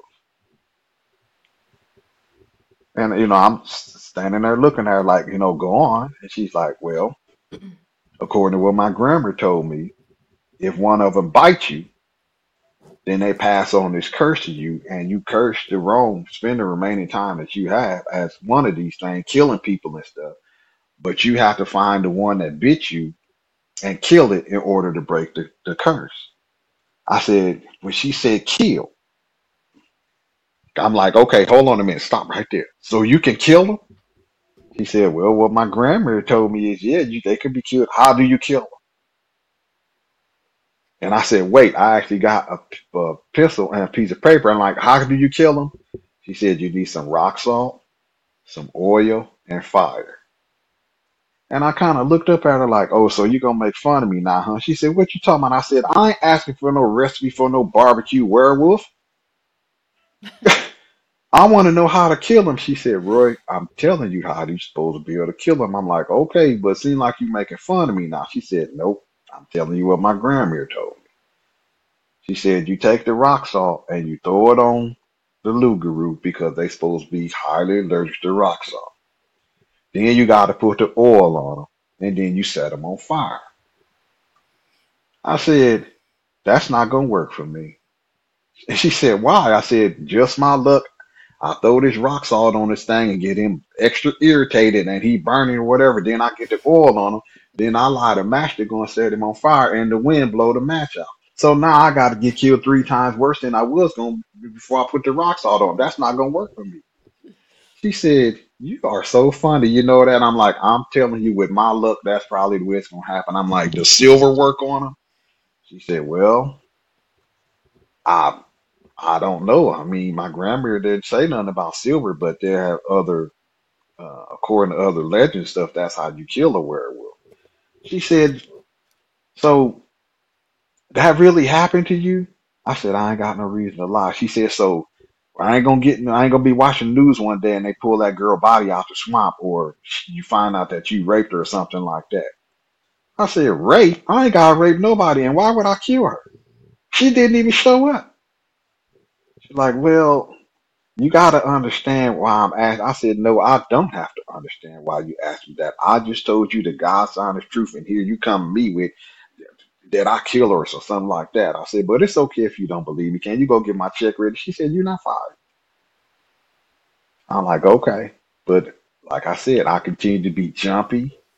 Um, if a female customer came into the store, can you help her? I'll, I'll, I'll take over. Can you go and help her? She was like, so now you scared of all women? I'm like, no, I ain't scared of all women, but right now I want to keep my contact with females down to a minimum. Can you go and help her? So she would do that. And, you know, that night that that happened to me was July 9th, 1981. There was not a full moon. You you can go back and look at the, at the, the chart. There was not a full moon. That's why I was so freaking black out there. Um,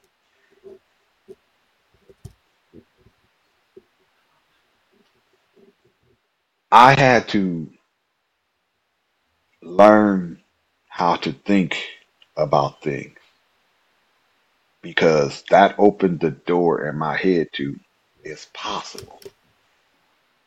As long as you willing to admit to yourself that it's possible, no matter how crazy or far fetched it may seem, just leave that door crack to it's possible. Because we don't know everything that's possible and not possible. I mean, if you talk to some scientists when it comes to talking about magic, some scientists will tell you magic is just a different type of science. Okay, all right, I'm willing to go with that. But for what I knew in my life at that time, You don't learn how to think about things in a whole perspective until you get older and you get experience. So in my mind, I've seen a werewolf, but then you got to think about the the forks that lead off that path to what could have happened or what possibly could happen to you a little bit later down the line. I don't know if I mean I had to sit in and think about it because it's a possibility. What if Herman was the one that was supposed to lead me down the railroad track to have that encounter? What if one of the other dudes was in cahoots with that thing to lead me down there? Um, what if my boss, knowing I got one relative in the state and I stay by myself now, she wasn't checking on me on a regular basis. So her and old girl could have been, you know, she could have called her when I got hired and been like, hey, I got some fresh meat for you. You need to come down here next week and check him out. Um, okay. She could have been, I had to ex- accept that that was a possibility that she, my boss, because she was so calm when I was telling her, she didn't act surprised or nothing.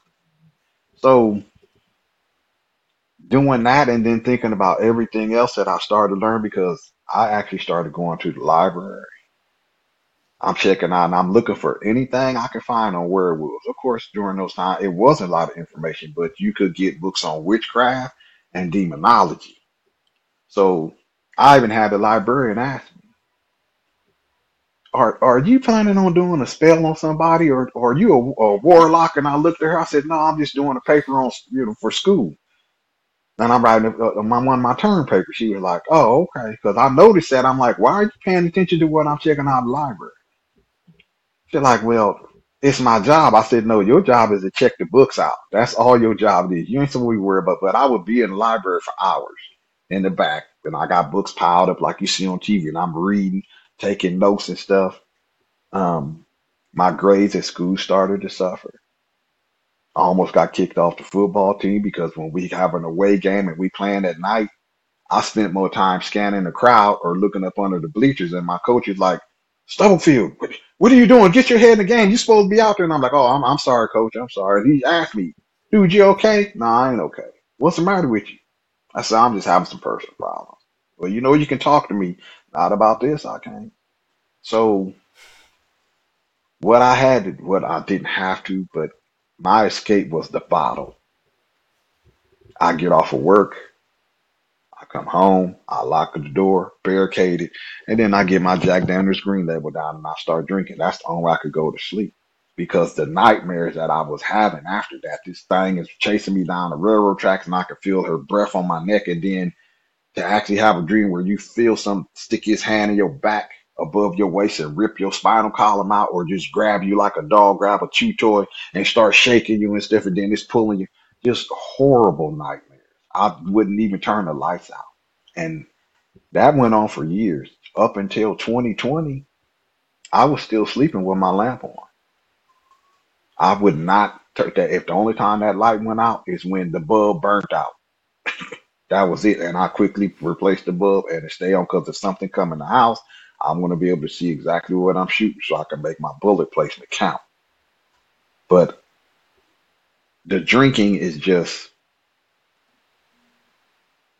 one morning I was on my way to work and almost rear-ended a lady because I was trying to reach in the back into my little gym bag to get my flash of Jack Daniels out. I'm on my way to work.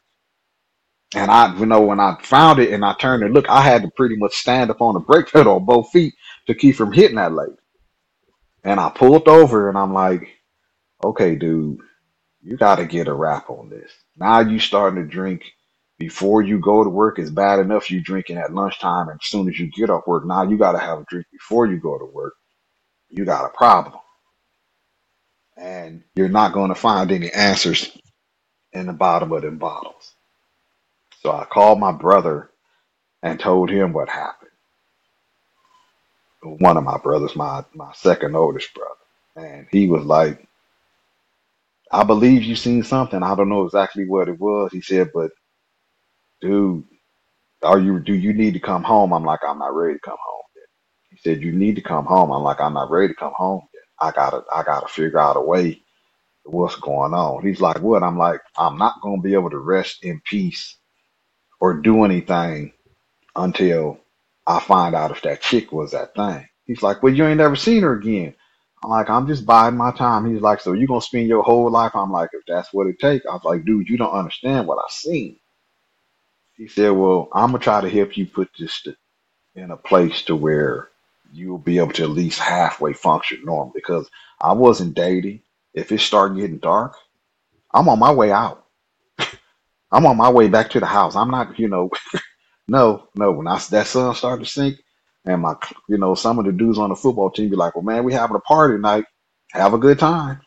You not going, Roy? Hell no. Why not? I got to be in the house when it get dark. Wait a minute, what? I got to be inside when it get dark. So that was okay for me because I didn't tell them what what had happened to me, and I never did. It just I need to get home to my bottle and my gun.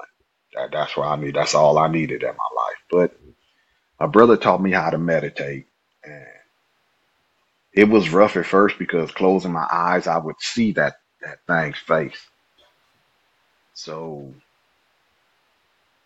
it took a while for me to, to, to be able to do it, but when I did, and I felt like I, I had control of me again, at least my psyche, I gave it a little thirty dollar funeral. Put it in a box and I put it away in that closet in the back of my head. I'm like, I'm not gonna worry about this no more. So I did move um, back to Nebraska, and I felt it's almost like I felt like I got out of jail because I know my surroundings in Nebraska. I've been to all these different places, and I do a lot of fishing with my brother and stuff. So I'm like, okay, you good. Of course, within the last year or so, I found out that you got Bigfoot, dog man, crawlers, and some other stuff running around in Nebraska, less than 90 minutes away from where I grew up. So it just made me think how many times you go fishing down on the Missouri River, walking through these trees and stuff like that, and you could have been being watched. Or the few times we went to a farm pond in Iowa where we out there and the meadow larks and the red winged blackbirds are singing, and then it just get quiet. And I'm looking at my brother like, you hear that? He like, hear what? Exactly. But I never even told that particular brother because that was my oldest brother. I never told him what happened to me because my family, I knew what they would have did. Oh, you crazy? You like went down there and lost your mind, or you lying? So I only told one of my brothers. I actually didn't tell my father until he was on his deathbed, and he told me he believed. So. I reached out to uh, Vic Cundiff, and because I, I wasn't thinking about cryptids that day, or that that was the furthest thing from my mind. I was listening to some music on YouTube, and his show, uh, actually Sasquatch Chronicles, came up in my feed. And I'm like, Sasquatch, Sasquatch. I know that name. What is that? So I went and listened to it. That's the guy I got the show about talking about Bigfoot, but he had a dude on there talking about he seen a dog man. I'm like, a dog man? What the hell is that? So I started doing some research, and then I ran across Vic's uh, channel, and I started listening to that, and that's basically what he talks about. He's branched out now to Bigfoot, but I sent him an email, and he got back to me, and we actually had four conversations before I agreed to let him record it, because I just wanted to get some answers. And when I told him what happened to him, he's like, "I've never heard anything like that in my life." I'm like, I wish I had only heard about it rather than living it. But I did that, and he, um, people seem to take great enjoyment out of my terror. But everybody sent kind words and stuff like that, and they just tell me, you know, man, I believe you, and I'm like, well, thank you. I, I honestly didn't come on for people to believe me. I needed this for a type of therapy because if you carry something with you long enough, it will start to poison and I needed to get it out of my system. So mm. that helped a lot. But I will say this I really appreciate what Vic did, but every now and again I kind of curse him just a little bit like, dang, nabbit, Vic, why did you have to tell them people about me? talking referring to the cha- travel channel. But Mm. for the people that I've read their comments, because I actually went down in the comment section and interacted with people. I would answer whatever questions that they had, and they was like, "Nobody other guest has ever done that." I'm like, "Well, I figure if you ask me a question, at least I can do is answer, as long as you're not being, you know, a, a jerk about it." So hmm the last notification I got, there was almost three hundred thousand people that logged Wow. my encounter as their favorite episode, and I'm like, I don't know how to feel about that.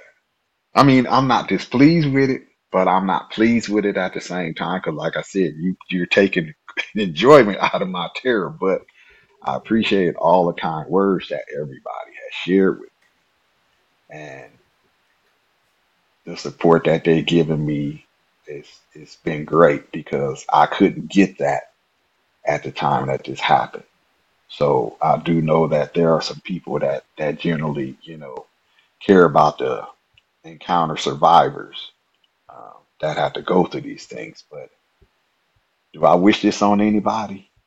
Not even my worst enemy, because your life is not the same. It changes to a certain degree. I mean, it's like if you got a dirty little secret and you can't tell because you know how, you know, um, your friends or your the, your family or will react to it and be like, oh, you know, we didn't know that you was doing this and that shame on you or something like that, or they just kind of ostracize you and you're not, you know, you get kicked out of the clique. So it felt good to get it off my chest and the things that I found out since then about the cryptids and I'm not even gonna talk about the cryptid community, so we just gonna stick to the cryptids. But um, I just want people to be careful, keep your head on a swivel, because if you uh, if you don't, you don't have to be in the woods for one of these things to come up and do something to you or try to do something to you. Um, hopefully, they just will look at you. Um, you know, I shared some stuff with you, and if we got enough time to talk about that, uh, we can go on into that. But it's just terrible how people just, you know, have have lost their primordial instinct to, to think that okay, I'm in the city, just lottie dying, ain't nothing gonna happen to me. There's nothing, you know, like that roaming around, and yet there are people that are experiencing this every day. So, I just want people to keep their head on a swivel and understand that. Um, don't be so arrogant to think that just because you're in the city, that there's nothing um, living in the city with you, especially if you got any type of wooded areas or sewer systems or canal systems running through Mhm. your um, your town. So that's um pretty much um what happened to me. I just I'm just glad now that my life is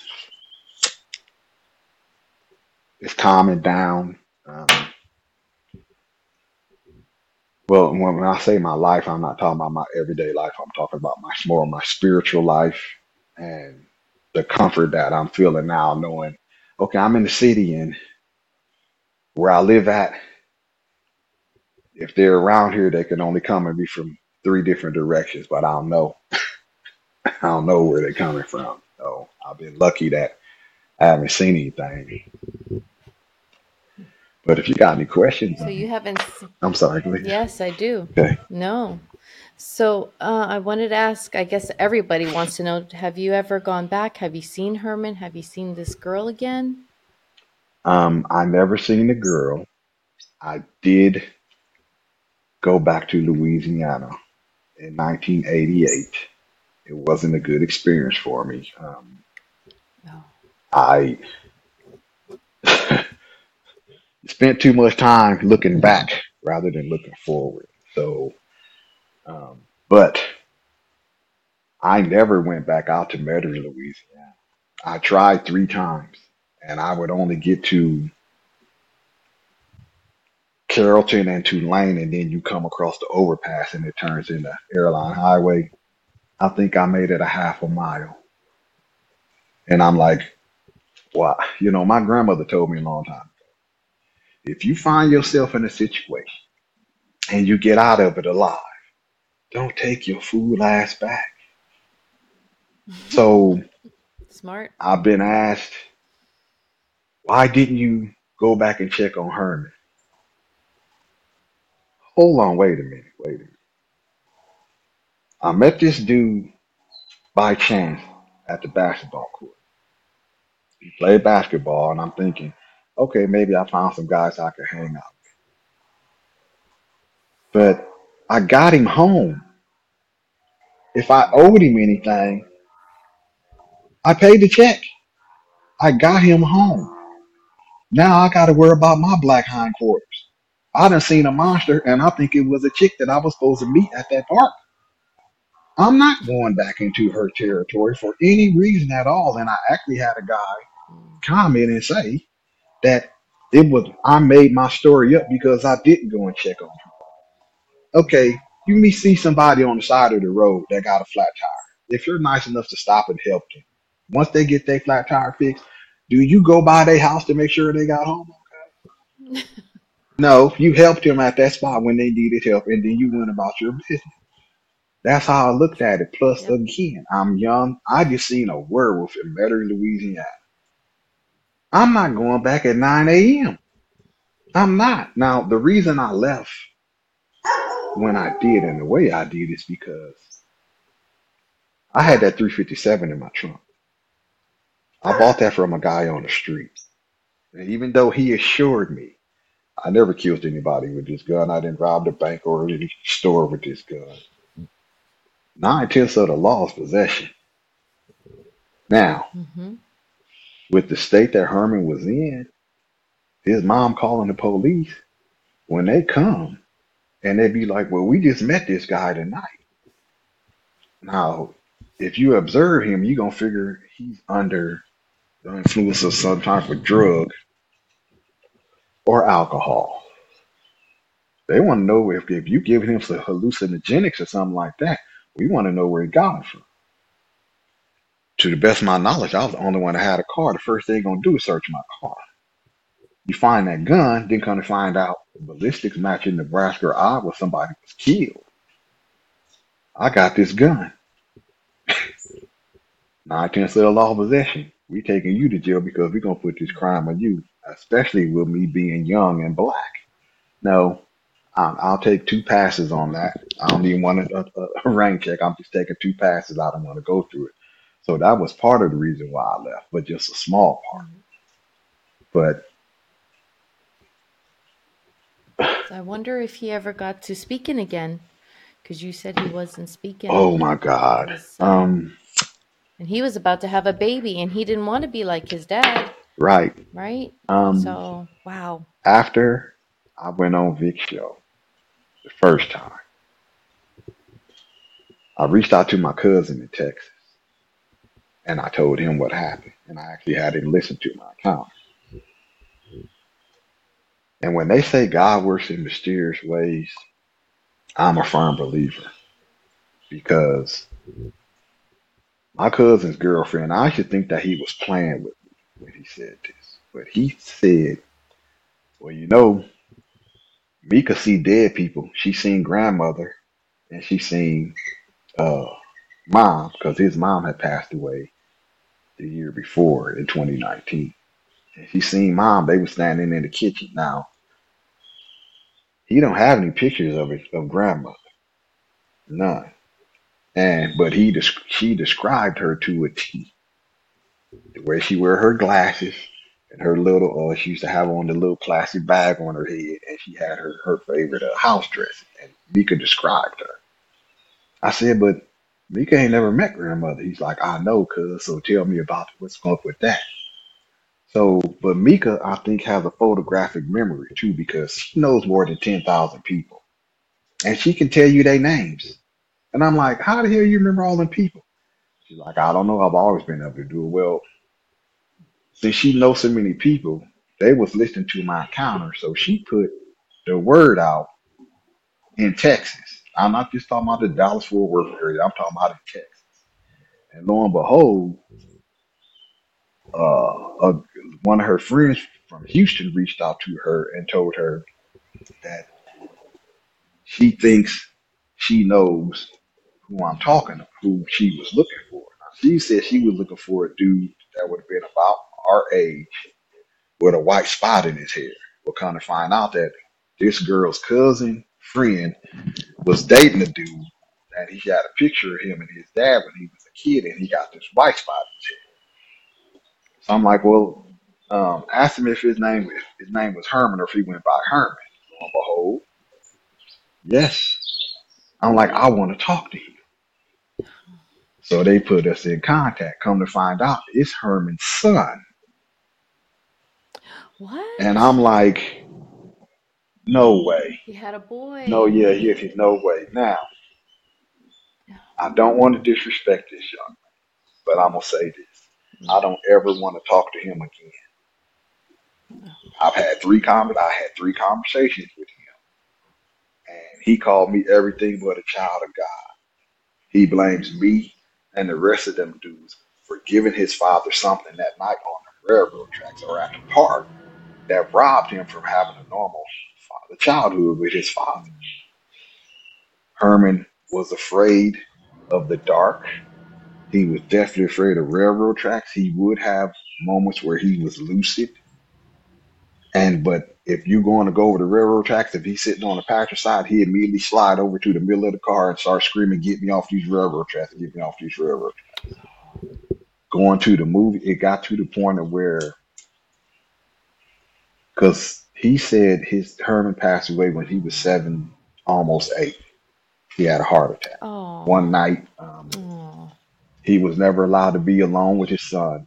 He always had to be supervised by uh, his mom or his uh, son's mother or his son's mother's mother. But he was never allowed to be alone with him because they never knew when he would snap. Because there was times they let him take him to the park, and Herman would run off from the park and run home and get in the closet and leave his son at the park.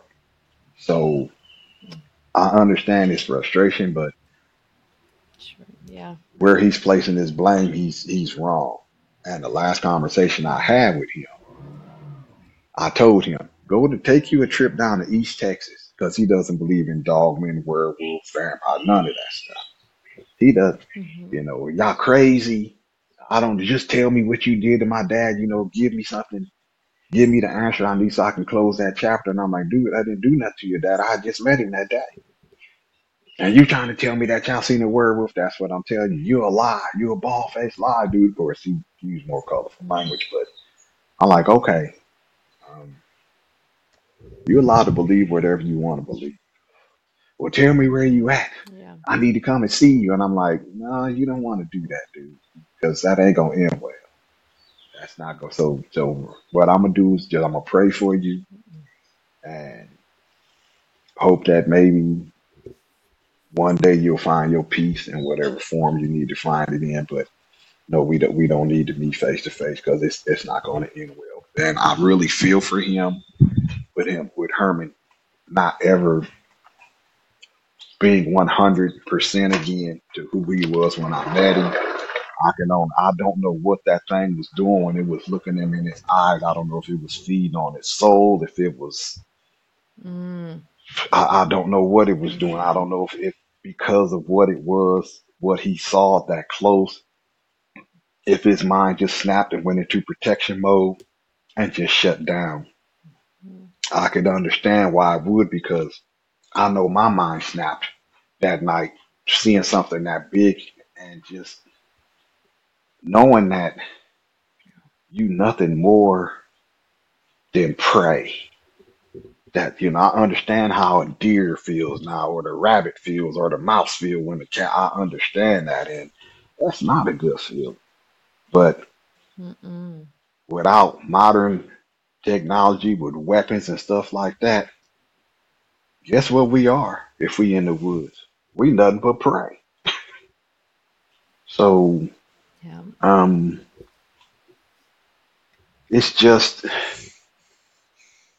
I really wish I didn't have some of the questions that I have, but unfortunately, they still exist. And I would like to know if she was that thing and what her intention was. Was I was you having Roy Tartar that night, or did you have some kind of other purpose to be there? And I was told by a guy, and we had a conversation about this when we first spoke, Maya. Um, I'm sorry, Mama Mia. I'm sorry. Um, the dude told me that she didn't didn't show up to eat me. She showed up to change me because she was looking for a mate, and I evidently fit the grocery list for mates that she had made up. I guess Friday morning or whatever. I guess I I fit that list, and it's it's a possibility. Uh, I It is. I don't know what that kind of life would have been like. I don't know if I would have wanted to live it or if that would have been living my best life. He said that she was confused by the smells that Herman was giving off because he was already scared, but he was confused too. And evidently, confusion has a scent that some animals can smell. So she was focused on him trying to figure out what was going on with him, that he's giving off both of these smells. She understood the fear, but the confusion. And I'm like, okay, dude, what, whatever. Um, I've talked to quite a few people since 2020 up to this year about dogmen, werewolves, and um, I, I don't, I don't know um, what you know. I just don't know what to make of all of it. I, I try to do the best I can as far as research, but you also have to have a healthy dose of common sense when you're talking about this stuff Mm-hmm. or looking at it. And I, I try to use that always, not just in, in the cryptid uh, world, but in life. And that's just to see something that big and that earring, that just, it's going to always be a question. What I'm hoping is Mm. she don't ever tune into none of these podcasts that I've been listening.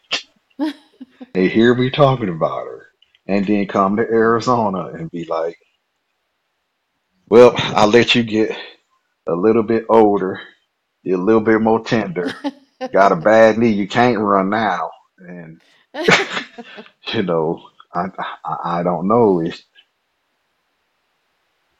I've talked to some people that have just had some encounters, and I actually talked to a guy uh, recently, and he told me about his encounter, and I understand the fear, and Mm-mm. it's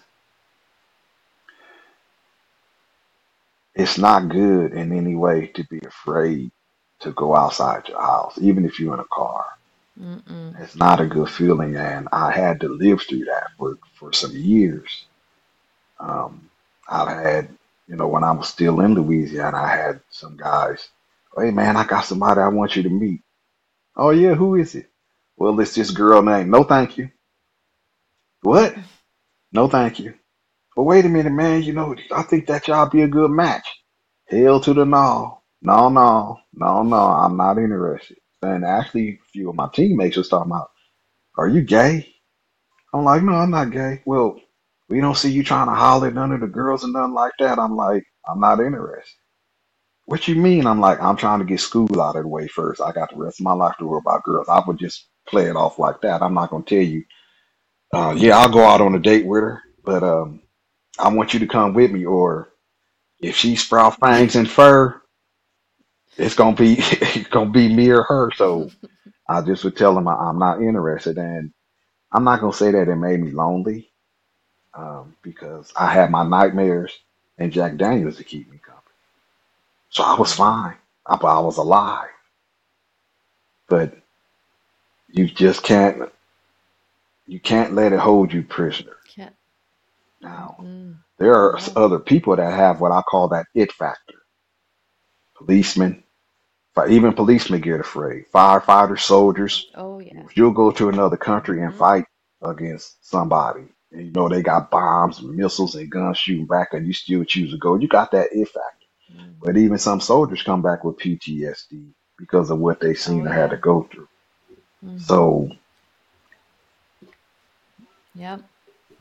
So the creature that you saw compared to the werewolves that media or movies or books is that the same as what you saw or what did did did the werewolf you saw look different from what we consider a werewolf? for the most part, she looked like your classical werewolf. I'm not gonna say the Van Helsing one or the one off of Dog Soldiers, but I've always said, and people get it wrong. When I say the ears were on the side of her head, I'm talking about the side of her head like your ears and my ears are. Like where my headphones Yes, are yes, right ma'am, here? like that. Okay. But So her ears are like no, think about Mr. Spock's ears. Mm-hmm. so flat Yeah, against but just, but that long point, they actually came up above Mm-hmm. her head. Now I had a guy do Oh it. wow. I Wow, that's I had a guy do it. Well, her head was Mm. like I said, 24, 26 inches wide. Yeah, that's pretty big. So, That's and her chest, from going from her chest, I got a 55 gallon tank, and that's 48 inches. She was about 45 inches wide. And I had never heard a female being described like that. They're usually smaller, Mm-hmm. and if there was a male running around, oh sweet Jesus, I don't even want to think about them dimensions. But that's what I saw, and I had a guy. He he actually I, I he did he drew it based on listening to my encounter, but he still put the classical dog ears on. And I told him, I'm like, no, her ears are on the side of her head. Now when she turned her head, that's why I was able to see it. So that would be the only difference. And So was her ear facing, let me see, out like that? no, just flat, You know what I mean? just flat against the side of her head. fl- like. Yes, like that, and then going up. But like I said, when she was Mm. when the silhouette I seen, I could see her ears sticking up, Mm. but it was like not not wide, the triangle formation of a dog. It was just that single thing, and I'm looking. That's why I'm like, I'm looking at a dog, but you know, if a dog swivel its ears a certain way, it'll make them look like that. But when she turned her head, that's when I really got to look at her. And like I said, she had muscles on top of muscles. Um, but that's that, that blackness. I mean, that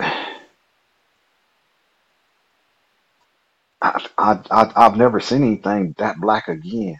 I mean, I, I just haven't, and to know that um these these that thing is running around Louisiana or had been. I don't know if she's still Mm. there or not, but just to think about it running around down there, um, I don't know if she was killing people or not killing people, or she found her a mate on her own. I, I, I don't know. I don't even think I want to know that. Um, but So, so if your boss knew of this Lu- Luke the Duke Guru. Luke Daru, Luke Guru, eh, there must be legends in Oh Louisiana about these werewolves. yes, werewolves. ma'am. Um, Oh yeah. I did some covert research, I guess is the best way to put it, because I would go out sometime in the daytime, because of course I had to go get groceries and stuff like that, put gas in my car, mm. and I would go down in the French quarters and have breakfast at a couple of restaurants, and or I'd be at the park and I would sit and I probably have a book with me, so I'm not bothering anybody, and I have one of my books on demonology or witchcraft, and I'll be reading it. I'd hear somebody talking, and even though it looked like I'm reading a book, I'm not reading a nary word on that page. I'm ear hustling, listening to what they were saying. So what I found is at that time, I don't know if it's still true today, but the Cajuns and the Creoles and even some of the black people you talk to, if you just walk up to them and ask them, um, hey, are are are vampires real down here? You know, somebody told me this, somebody told me that. You gladly find three or four people that will engage you in conversation for an hour or two and tell you what they know, or sometimes be like, "Oh man, that, that yeah, I ain't never heard nothing like that." But I was in a restaurant and these guys were talking, and they were Cajuns, and they have a delightful accent and the way that they use words. If you've ever heard this man named uh, Justin Wilson, he used to have a cooking show. If you listen to him talk, that's how Cajuns talk down there, and it's it's very it's you'll you'll be smiling a lot just having an exchange with them. But he was talking about a guy that had went out in the swamp in the bayou, and he was doing some hunting. I don't know if he was hunting gators or, or hogs. I don't know, but Mm. they said that he hadn't come back yet, and they think that uh, that loup-garou. That's how I said that loup-garou got him. And I was like, wait a minute, hold up. He just said loup-garou. Let me um slide over here a little bit closer. So I'm sitting there listening, and they talking, and it's like. You know, that thing been running around there for so long. That's how they talk. But like I said, if you listen to them, it's, it's you're like, oh wow, I'm ready to bust up inside to listen to them. And I, I got the nerve up. I said, excuse me, y'all. I've been listening to y'all talk. And one of the dudes said, well, he listen, he said, well, hey now, boy, where you, where you be from? Your accent. And I started laughing. I'm like, there y'all go talking about that accent. He's like, where are you from? I said, I'm from Nebraska. He's like, they got black people up there. I said, well, it's four left. It's four left ever since I moved down here. So yeah, there's still four left. And he started laughing. He's like, what's your question is? I said, well, I heard you say something about a loup-garou. What is that? He said, you don't know what the loup-garou is? I said, no, sir. He's like, well, why you want to know? I said, I'm doing a paper for school on supernatural stuff, but I've been writing about vampires and ghosts and stuff. But you said this loup-garou, and I heard that before, but I just never asked person what it was about. So even he, they started talking about it, but it's supposed to be a loup-garou down there hunting the people that live out in the bayou. So I'm like, you know, I said, well, how you kill them? He told me about the rock, salt, the oil, and the fire. He said, or you use bullets that got brass casings. Uh, yeah, brass casings. Or is it brass or copper? Have been copper. You can kill them like that, take their head off, uh, or if you put enough shotgun shells in them to keep them down long enough, then you can take their head or you can set them on fire. I'm like, okay, thank. He said, wow, you seen one of them things? I said, no, I told you, I'm just writing a paper. And I don't want to see one. You know, I got to make sure because I don't know who I'm talking to. I don't want to, you know, uh, have to go to the hospital and then I tell a doctor what I seen and five minutes later, these two big burly dudes coming there and they got this white jacket with the extra long sleeves talking about it's a, you know, this gonna fit you perfect and we're gonna take you away. No, I, I wasn't trying to do that. So I I found over that three year period that I've heard some tales about loup-garou, vampires, um, ghouls, demons. What's a ghoul? A ghoul is something that haunts the graveyard. They like dead flesh, but Ooh. they pack up too. Like wolves will pack up, and they're not above eating a human being or, or anything that's living if they can catch. it. Um, they they're pale. Think of a pale being. They call them crawlers now. But think of a pale being that's hairless that can go on all fours, but it's like kind of like a spider when it's all on all fours, or they can stand up, or they have like when a, a man or, or a woman is losing their hair, if they got cancer, been going through chemotherapy, and their hair just grows in patches or real wispy. Think of them looking like that, but they usually got not like fangs, uh, like a uh, uh, canine or a cat. Think more along the lines of once having human teeth that because of biting on bones and stuff, they've actually splintered some of their teeth so they're jagged. Mm. Yeah, like that. Um, Mm. I like I said, I talked to probably I'd have to look in my journal, but I think I've probably talked about between 25 and 33 people that actually gave me a lot of info. And uh, one guy swears up and down, don't be down in the French Quarter at a certain time because there was supposed to be a nest of vampires there that would um, they'll get you, but they generally don't mess with you too much if you are from Louisiana. They did most of their activity during the Mardi Gras because you got all these people coming from different states down there. So Sure. they they that's when they would actually do the most of their taking of human beings. But then you got people that actually Mm.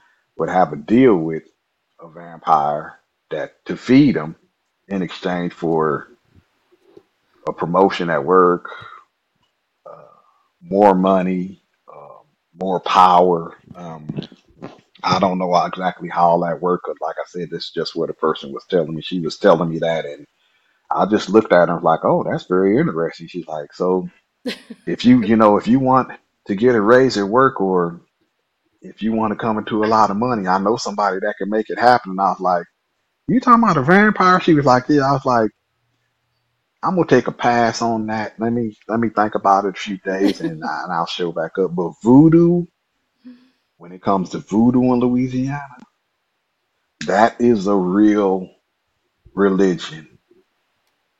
There are people there that practice it.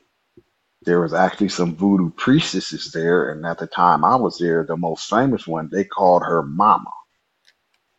And if you wanted a love spell done, or somebody cursed, or somebody dead, you go and see Mama. And people believe if you tell somebody, I'm gonna put roots on you, you better fix whatever the issues is between y'all, or you better make sure that they disappear where they can't go and see her. Because people, you mention Mama's name and, and a spell or something, oh no, no. Um, one lady uh, told me that if you take a man's under a pair of his underwear and bury him in the front yard, that he'll never ever leave you and he'll never cheat on. you. I had another one dude, another guy I worked with told me, don't ever eat no spaghetti, chili, or anything made with a red sauce that your woman make for you. And I was like, why? I was like, "Uh, that don't make no sense. You gotta use red sauce when you're doing spaghetti or chili. And he's like, don't ever eat it if she make it unless you stand there and you watch her and everything she put in there. Till I'm like, why? He said because they take menstrual blood and put it in there, and that's supposed to keep you bound to that woman. I said, slap me with a tic tac and make me sit down and shut the hell up. You are you playing with me right now, dude? He's like, you ain't never heard about that before. I'm like, no. So of course, and just between me and you, I don't eat no chili or no spaghetti that any woman make that I don't see her make. To this day, you you better quit playing with me. I'm not doing it. But yeah, there's a lot of stuff that that I learned by talking with people down there. So, but if you ever go to New Orleans, as soon as you get off the plane and come into New Orleans, you're going to feel a different type of energy in the air. I don't know what it is, but there's a different type of energy. Then you got that smell. Um, it's it's it's hard to describe. Like I said, rotting vegetation, stuff like that. But there's this smell, and one guy told me that the reason that they have so many hurricanes and stuff like that is because every few years God has to cleanse the city of all the sin. That's why Mm. they have hurricanes and tropical storm stuff. I'm like, are you serious? He's like, just think about how many bad hurricanes we have. With, uh, uh, a lot of people got killed or lost everything they own. I'm like, yeah, y'all get it pretty bad down here. I mean, I went through three tropical storms when I lived there, and it rains a lot, and you don't want to be there when the flooding starts. So that kind of made sense to me on that level, but I'm not sure if it's because of the geological location or if this is truly God coming in doing this. So Mm. yeah, it's Louisiana is It's full of weirdness. And another thing is they bury their dead above the ground. You Mm, don't you don't get put well, because of the the the soil. The water. Yeah, you you don't get Mm-hmm. put below ground. So I can tell you, I was going by a cemetery one night. This was in 89, 1989. And it's like you expect the cemetery to be separated out from the city, right? No, you just be driving down the street and between these buildings there's a cemetery. So I was sitting there at a red light and I just happened to look over to my right and I could have swore I seen a dude walking on the other side of the fence in the cemetery, but he was all black. And I looked and I'm like, I wonder what he's doing. I really didn't think. I'm like, I wonder what the hell's in the cemetery? cemetery's closed. What is he doing? Then the light turned green and I took my hindquarters on. So I was talking to somebody later on. They was like, oh, you, that was just a spirit. He was just patrolling the cemetery to make, make sure he was keeping, uh, either keeping bad spirits in or keeping bad spirits from coming in. And I looked at him like, you serious right now? He said, yeah. But he just said it like matter of fact. I'm like, okay, thanks for that information. So other than that, um, I had one weird, weird thing happen, and I can't explain it. Um, there's actually a theater, or had been a theater down in the French Quarters, where they do plays, but the actors actually have to have period dress on when they're doing it. And I can't remember what play was doing it, but I was with a young lady that I had been seeing, and I knew that she wasn't sprouting fangs and fur. At least she hadn't done it up to that point in three months we had been talking. But we had went to go see the Neville Brothers perform at one of the blues uh, uh, bars in the French Quarters. But where we had to park because we got there so late, we had to park down by the river on uh, First Street in Tchoupitoulas. And it's a farmer's market area, so when they shut down, it's a cobblestone street, and they didn't really have the proper lighting back there. They had some street lights, but they were spaced really far apart. And we was walking to go get in the car, and we was just, you know, having small talk. Actually, we was talking about where we was gonna go get something to eat. And you know, you can hear hard sole shoes on cobblestone. And heard somebody walking, so I turned and you know around and looked back, and there was a guy. He was about a couple of blocks back up the street, and he was just walking along at a casual pace.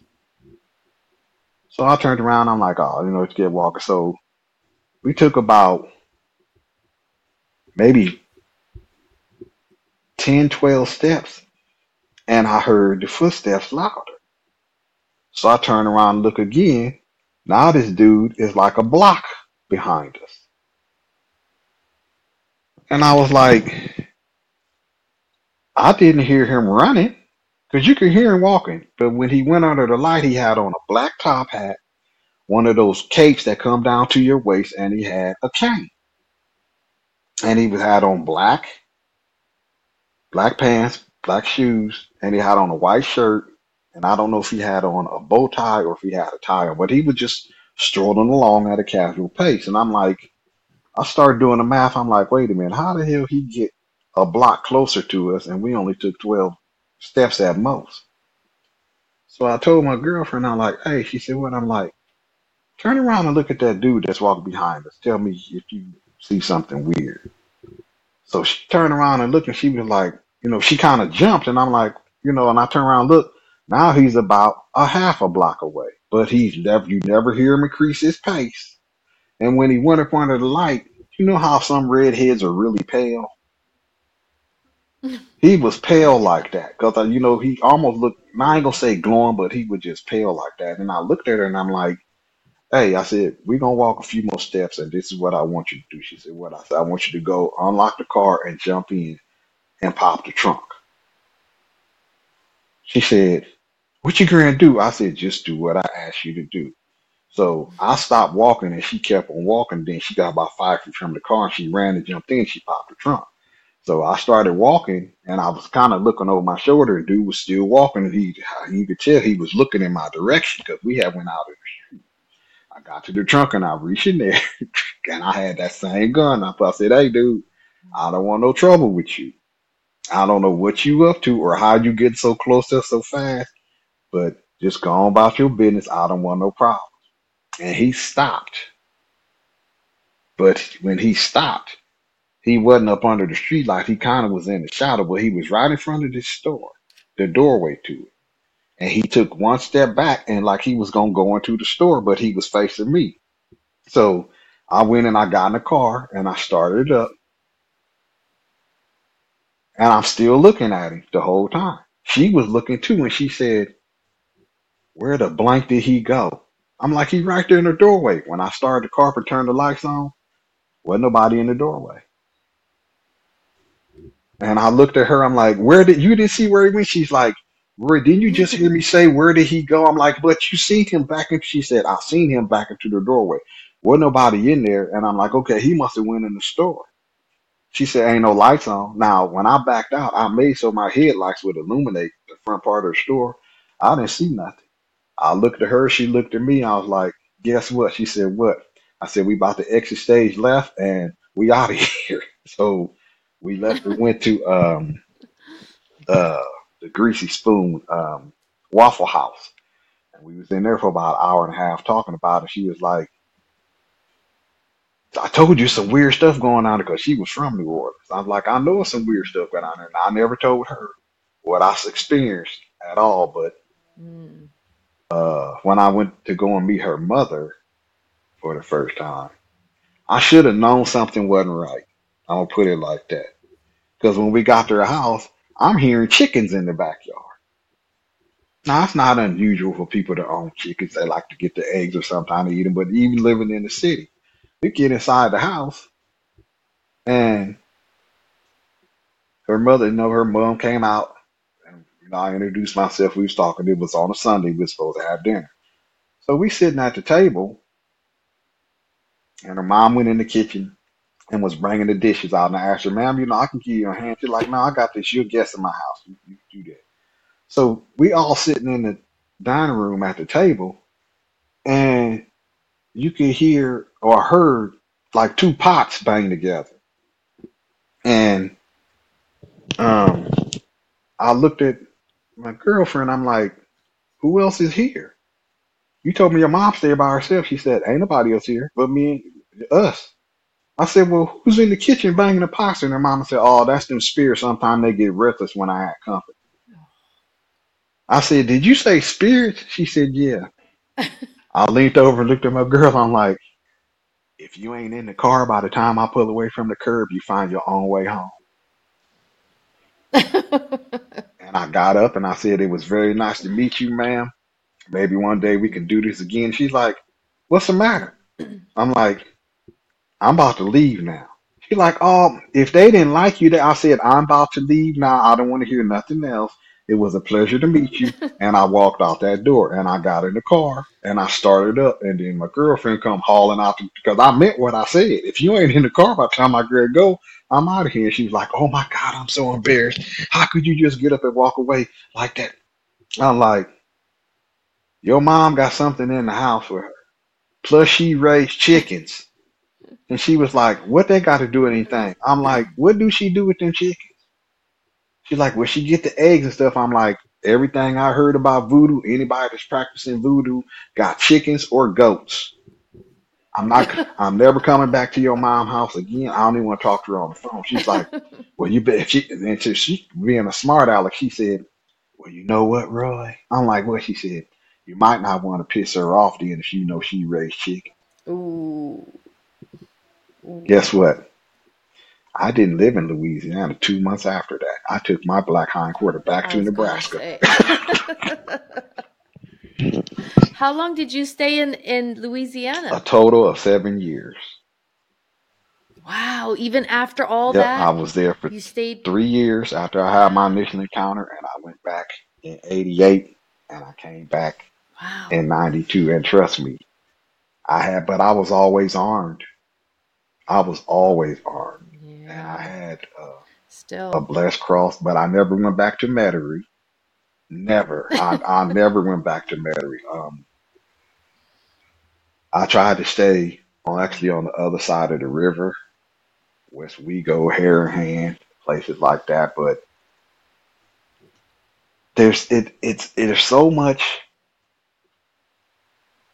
there's so much there's so many wooded areas in the city.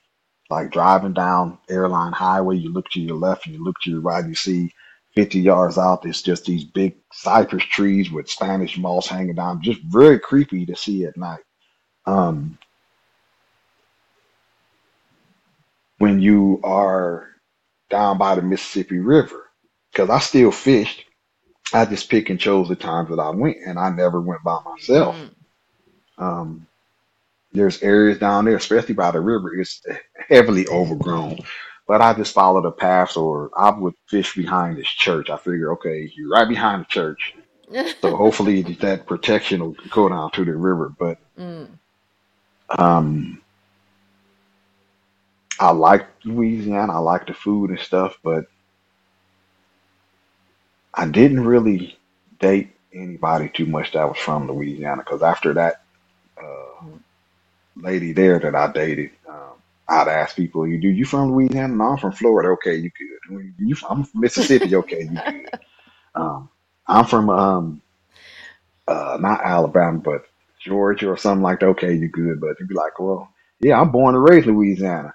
Oh, well, it was nice to meet you. Uh, you have a good day. Now they just kind of look at me like, well, damn. As soon as I said I'm from Louisiana, that's right. So, um, Why do you think there's so many roots and stuff over there in Louisiana? Why why do you think that? at that time, I did think that it was just Louisiana.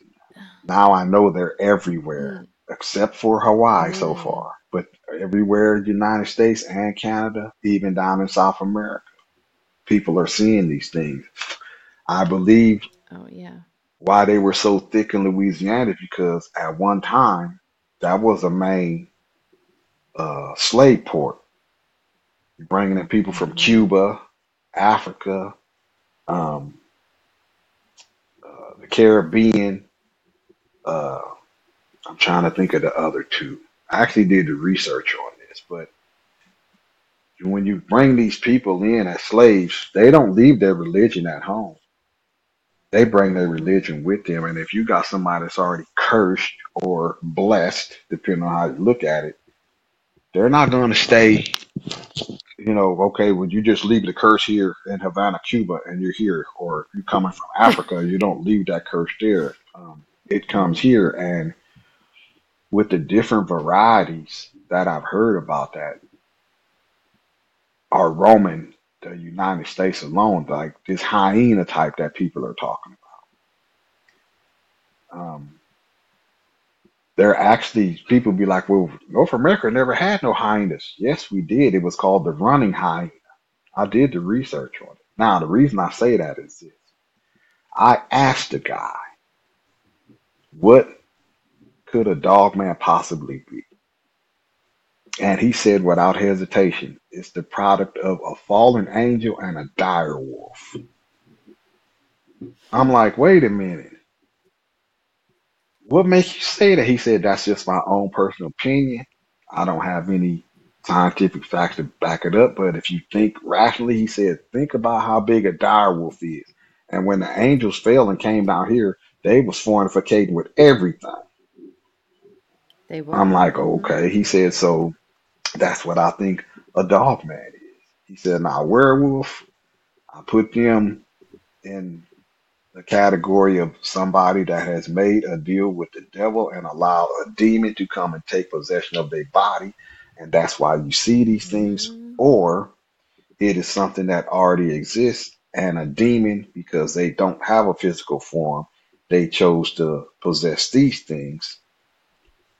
And that's why you got dog men that, that turn out like that. But if you think about some things that human beings can do, for instance, a 120 pound woman lives on a rural farm with her husband. She's 120 pounds soaking wet with two borrowed bricks.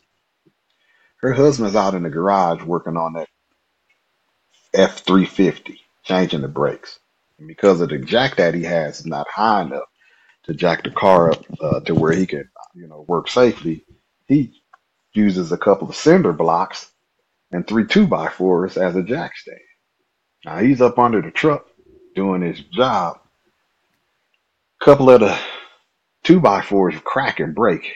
Truck falls and pins him to the ground. He's out there in the barn hollering and screaming his head off. His wife hears him. She come running out to the barn and see that he's pinned up under the car. And she's able to lift the front end of that F-350 off her husband Mhm. and pull him out. What type of change takes place in her body that she's able to do this? Some people say that's adrenaline. Okay, I know adrenaline. I've had adrenaline rush before playing football, but I never had one that allowed me to pick up the front end of a vehicle. Never.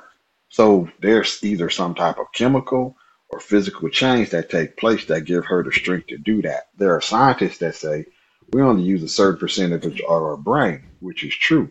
He said if we were able to use at least 70% of our brain, we probably could be able to achieve the power of flight unassisted by anything mechanical. I said, so you saying we be able to fly like Superman? He said, if we were, I don't know, but if we were able to use at least 70% of our brain, Mhm. it's possible. So when people talk about, I don't think the human body can go through the change and then back again. Well, that's exactly what happens with a skinwalker. It's assisted by a demon or a deal with the devil to do it. But if you think about, I know the biology is different for frogs and insects, but what happens when a caterpillar goes from being a caterpillar to a moth or a butterfly? Does not a total physical change take place? Now, they may not change back into a caterpillar, but that process, there's a Mhm. physical change. Then there are some frogs that if they're all female in one area, some of the females will actually morph into males in order to propagate the species. And then I'll just take and look at these cases of demonic possessions on human beings. Look at what the human body can withstand as far as the movements that they do, crawling backwards up the wall, on the ceiling, and stuff like that. That's a physical change. Now, it may be because the demon is doing it. I don't know, but I'll just keep that door to as possible open in my head. But I know with what I saw, I've even though I've never seen her change, when she looked at me when I was thinking about hitting that fence, that was not an animal looking at me. Mm. That was an intelligence that a normal animal doesn't have. Because, like I said, it was that look like, go ahead, try it, run. See how far you can try it. I didn't run. I just stood there and peed on myself. So that is what I believe. And if somebody can come forward with some proof, 105% to prove to me that she wasn't that, that's what I'm taking to my grave.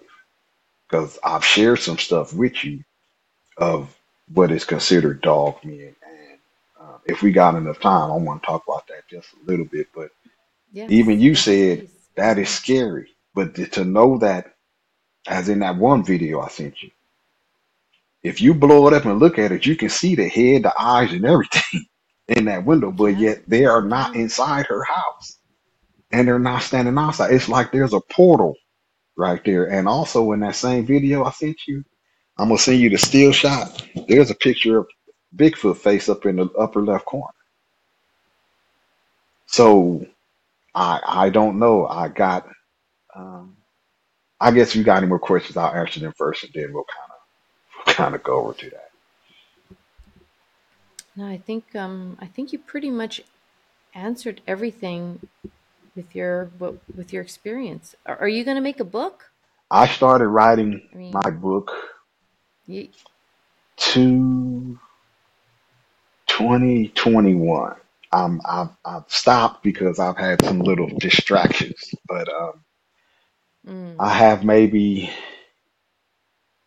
four more chapters I want to add, but that's more about what I've learned since uh, 2022 and mm, 2023. But here's something that you might find interesting.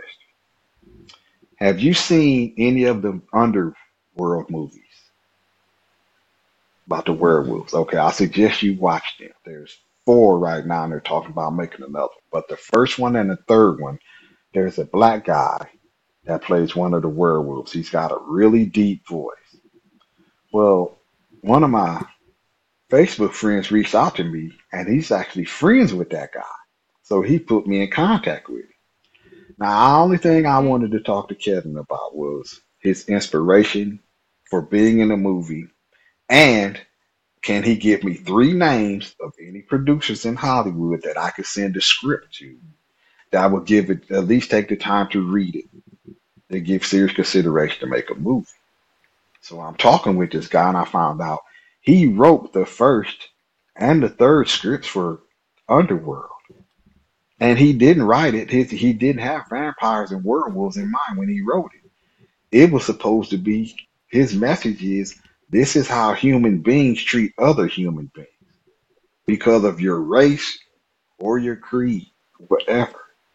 And when I say he got a deep voice, it sounds like it comes from his lower intestines up. He's got a deep voice, but he's very, very, very friendly.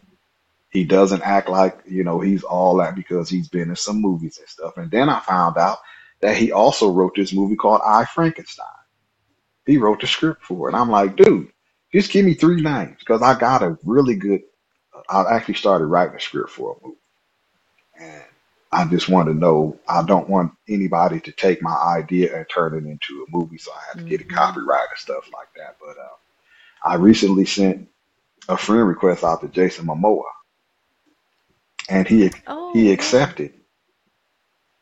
Did He accepted. So um, That's I'm like, I don't know what we're gonna talk about, but I just think I really liked him and some of the No, the mo- go talk. yeah, Yes. No, please. some of the movies he played in. So I sent him a message. I have a check Yeah. messenger to see if he responded back, but he did accept my friend request. But it might just be for numbers Nice. on Facebook. But um, yeah, I am. I Vic even told me you should write a book, but I thought about it and I sat down and I did it and I started it. And Good. then I take a break because you know my grandson stays with me now, so it's hard to find quiet time where he'll let me sit down and do it. And I don't mind because you know that's you know that's my sunshine right now. He's a little spoiled riding hindquarters. That's my Mm. sunshine. But um, yeah, I want to do that, but I have started again. This is my second attempt. I started a small cryptid group on Facebook, Okay. and I sent you an invitation. Um, because I wanted you to go in and actually look at some of the stuff because I told you just as I told my other members. I have some stuff here that you're not going to see anywhere else. And so I'm trying to be true to that, but I don't just let anybody in because there's some real yahoos out there that, well, I can do this in my backyard or that's that's Photoshop. And I tell them if you say it's Photoshop, I invite you to take it, send it to Thinker Thunker, send it to NK Davis, and have them analyze it to see if it's been photoshopped in any way. I trust the people that share the stuff with me. And I have a member that's in Arkansas. And when I tell you she covers four categories for weird, I mean that. Bigfoot, Dogman, Ghosts, UFOs. She I don't know what's going on with her that she's able to capture all this, but I know she reached out to me after she heard me on Vic's show. Oh no, she seen me on TV.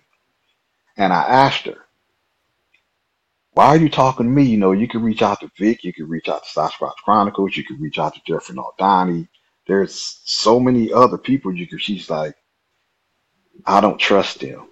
You seem like you more down to earth to me and you're not trying to be uh big or presumptuous of what you're doing. I'm like, I'm not trying to do anything. I just wanted to share with the world what happened to me and I was invited. I didn't reach out to them, they reached out to me. She said, Well, I just feel like I could trust you. Okay. Some of the stuff she shared with me, some of it I can't post. I wish I could, but she made an agreement with the dog men that live where she lives that she won't share any pictures of them if their babies are in. it. I have a picture of a dog man out in the open. You can actually use a garbage can to gauge his size. But I can't share it. Now I'm going to work on her with that to see if we can, can maybe crop the babies out because there are two pups in the pictures. If I can crop them out, then believe me, I'll post it. Now, the some of the dog, well, at least the ones that she dealing with, they're not big and muscular. They would remind you more of a basketball player. They're tall and rangy. Now, I sent you a video of that one with his head by the tree. He's not up in the tree. Mm-hmm. Now I gotta find a picture, but I'm gonna send you a picture of the tree by itself in the daytime. He's not in the tree. He's standing next to the tree. But when you, he's got to be between 12 and 15 feet tall. Down on all fours, I say he's about eight feet long. Um, it just blew my mind. And then she's got UFO stuff. She definitely has some spirit stuff, but she has some light phenomena. And I'm gonna send you a couple of pictures of her where she's driving down a black road and she just get a feeling that she need to take pictures. And there's either sevens, there's there's either numbers or musical notes that are just in the air in full color. And I'm like, no, that's got to be a reflection of a sign, you know, some sign behind you. Come on, quit playing with me. You know, I called her out and she's like, Roy, I got my daughter with me. She'll tell you. And I've talked to all three of her kids about some of the stuff they've experienced. And it's really weird. And I'm like, what is going on in Arkansas where you live that you're capturing this stuff? She's like, you may help me make it make sense. So I'm not going to try to use your platform to promote mine, but unfortunately, the way I'm about to say this is going to kind of do it. But the name of my group is called It's okay. Cryptid Insights. It's a small group. You can only get in if I let you in. You can ask to join, but you can only get in if I let you in. I don't have any admins or moderators. I do it all by myself. And I promise anybody that listen to this that want to join, if you get in, you're going to see some stuff that you're not going to see anywhere else. I, I, I guarantee you that you're not going to see it in another cryptid group. You're not going to see it on some TV show. None of that stuff. I've, I'm constantly. I actually interviewed her last year, three hour interview in the group. Can't Did you record can't it? find it anywhere.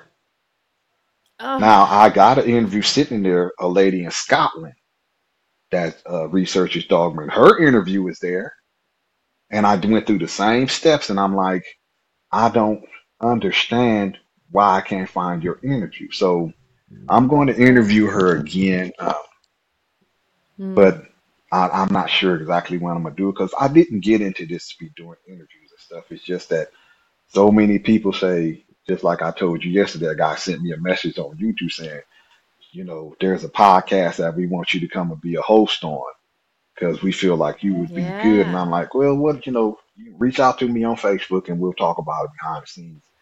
He sent me a message at one something this morning. I haven't opened it up yet because I knew I was going to be doing this and I don't like to try to have too many pots stirring at the same time. So, uh, yeah, the, um, my group's called Cryptid Insights and, um, you Okay. won't, So they can find you on yeah. Facebook. I'll put that in the show notes. Okay. I appreciate that.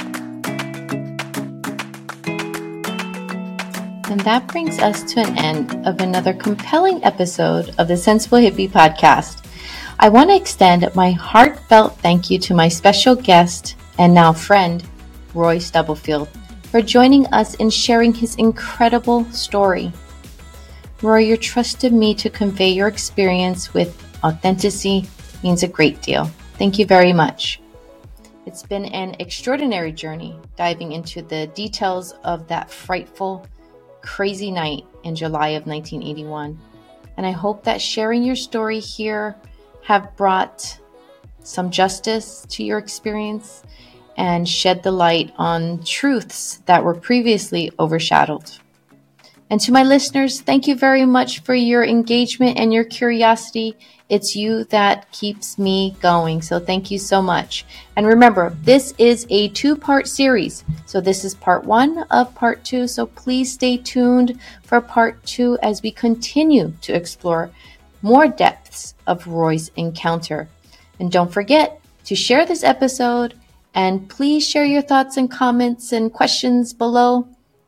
I will also link Roy's new Facebook group below. So until the next time, keep an open mind and stay curious. Bye.